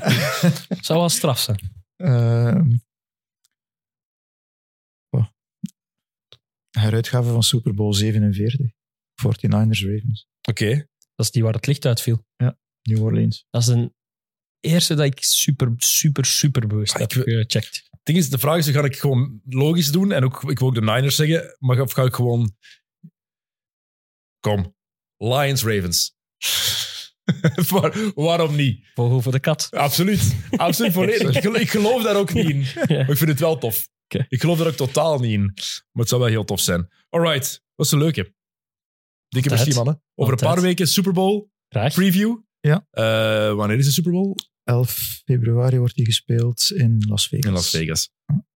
Ik hoop dat ze daar een, een mooie silver, zo, echt zo- zo'n zo'n kut Super Bowl eigenlijk krijgt. Waarom? Nee, ja, zo, Vegas verdient, eh, die die hebben zo echt extra... Oh, wij moeten er ook naar kijken, hè, maat? Ja, ik weet het. Daarom Ja. ik stel u voor. Gewoon random ik ploegen. hoop van eigenlijk. niet, hè? Dat je random ploegen Zo krijgt. twee van die random Bucks slechte Steelers. ploegen. Ja, zo Bucks Steelers. Maar dan stoppen wij, dan nemen wij ook wel beter gewoon niet op. Dan Nee, wat ik dat we hier gun, allemaal ik gun jou vooral de Dolphins. Dat is, heel, dat is heel lief Ik gun het u heel hard. Ik vrees Dankjewel. ervoor, Ik vrees er ook voor, man. maar het zou wel heel cool zijn. Ja. Het zou wel heel cool zijn. Ehm, Oké, moet er nog een paar dingen pushen? Kick and rush? Eh, deze week niet, nee. Nee, Volgende... Stel zo aan de Premier League. Ja, is- Volgende week wel. En nu zijn het rare speeldagen. Hoe ga je daarmee om? Eh, goed, ik heb eens normale dingen kunnen doen in een weekend. En niet heel weekend Premier League moeten kijken. Ja, wat heb ik gedaan? Ik ga shoppen met een kostuum gaan kopen. Hola. Ik moet naar vier trouws dit jaar, jongen. En ik ben, ik ben, eh, ik ben ook doopeter geworden. proficiat. gisteren. Proficiat. Ja, Dank u. Moet je er ook een kostuum voor dragen? Nee, nee, nee. Gewoon hier, Commander. Het eerste was, oh nee. Dat is het eerste wat hij gaat zien. Die gaat fan worden van een stomme ploeg. Dit is het verhaal herschrijven. No. Pak zo'n helmje mee. Misschien misschien past, misschien Ja, past dat al. dat. Zo echt zo, oh fuck, zot goed idee. Ik ga een foto trekken met Helmke en die een bal vast. Zot goed idee. Zo'n kle- Zo'n klein kostuumje kopen Ja. en zo'n klein pakje direct kopen. Ja, ik had al eentje van Chelsea besteld. Zo in, eh een overalletje. Echt? Van, van nu of van vroeger? Een oud? Ah nee, nog geen. De, k- Het, zo het nu, huidige. ik, ja. Dat Ik ging dat doen. Ik heb dat niet gedaan, moet ik eerlijk Die kleine, die moet fan worden van de Commanders en van Chelsea, Chelsea. en van Zotte Waregem. Wat doe je die meteen aan? Ja, ze kan ook sport haten, hè. dat mag ook. Hè. Ja, ja, maar ja, Dat mag ook. dan ze geen toffe dingen met u beleven. Eh, ja, nee, dat is waar. maar ja, soms, ik kan ook plezant zijn zonder sport, denk ik. Dat is waar, absoluut. Ik weet niet wanneer, maar het zou wel kunnen. Ik zat vroeger in de Giro. Ik deed daar ook toffe dingen zonder sport. Oké. Pirateneiland. Als het nog bestond, ik zou jullie meenemen. Voilà. Eh, Jurgen, de uitzendingen op, eh, op 11. eh, hoeveel, hoeveel matchen moet je doen? Eh, ik doe er drie dit weekend, drie het weekend erop. Daarna de twee championship games en dan de Super Bowl. Oké, wat is de eerste die je doet? Eh, de eerste is eh, Cleveland-Houston, eh, zaterdagavond. En dan ehm, zondag eh, Pittsburgh-Buffalo. En dan eh, Packers-Cowboys. Alright, niet slecht. Veel Nee. succes, veel plezier daarmee. Dankjewel. Eh, wij beginnen ook met, eh met, met Afrika Cup. Die, die begint eh, donderdag. Ja, donderdag. Ja, donderdag. De eerste aflevering, de preview, die komt dan online. En we gaan dat zes weken lang volgen. Evert, Gilles en Beabea en ik. En elke week komt er een andere gast langs. En Sam die gaat bellen met mensen die daar zijn. Ehm, de Chaotic 4 die komen volgende week al terug. Volgende week vrijdagavond gaan wij opnemen. Dan gaan wij onze All-Stars voorspellen. En dan eh, gaan we ook nog praten over wat er weer allemaal gebeurd is. Wanneer eh, is All-Star Weekend? Februari. Tweede week van februari. Ja, na de Super Bowl Denk ik, ja, de week Ja. na de Super Bowl, als ik me niet vergis. En, Dus de derde week dan. Als ik er nog even mag tussenkomen. Zeker. Er zijn heel wat luisteraars, kijkers die de NFL aan het ontdekken zijn. Ehm, je kan ze natuurlijk via de gewone providers ook zien op televisie, alle zes de wedstrijden. Maar voor mensen die het meer digitaal willen doen, de wedstrijd tussen de Packers en de Cowboys zondagavond, die wordt ook gratis met Nederlandstalig commentaar uitgezonden op de The Zone app. Oké, Dus als mensen daarop willen inloggen, dat is gratis. En dan kunnen ze ook gratis kijken naar die wedstrijd, om op die manier eh, de smaak te pakken te krijgen. ben je al betere vrienden geworden met de app, Leroy? Ik heb heb mij toch een paar keer boos gemaakt. toch een paar keer dit jaar dat ik twee schermpjes moest openen om mijn geluid en mijn beeld zelf te zinken. Eh, dat vond ik kloten. Eh, en dan een keer een kwartier in het Spaans moeten kijken. Dat vond ik nog oké. Vond ik nog funny. Hè? Het eerste kwartier was in het Spaans.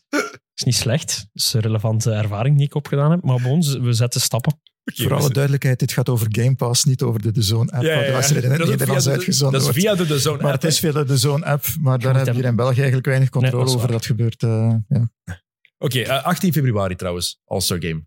Dus eh, volgende week over een maand. Exact. Dus een maand op voorhand gaan wij onze All-Stars voorspellen. 12 per conference.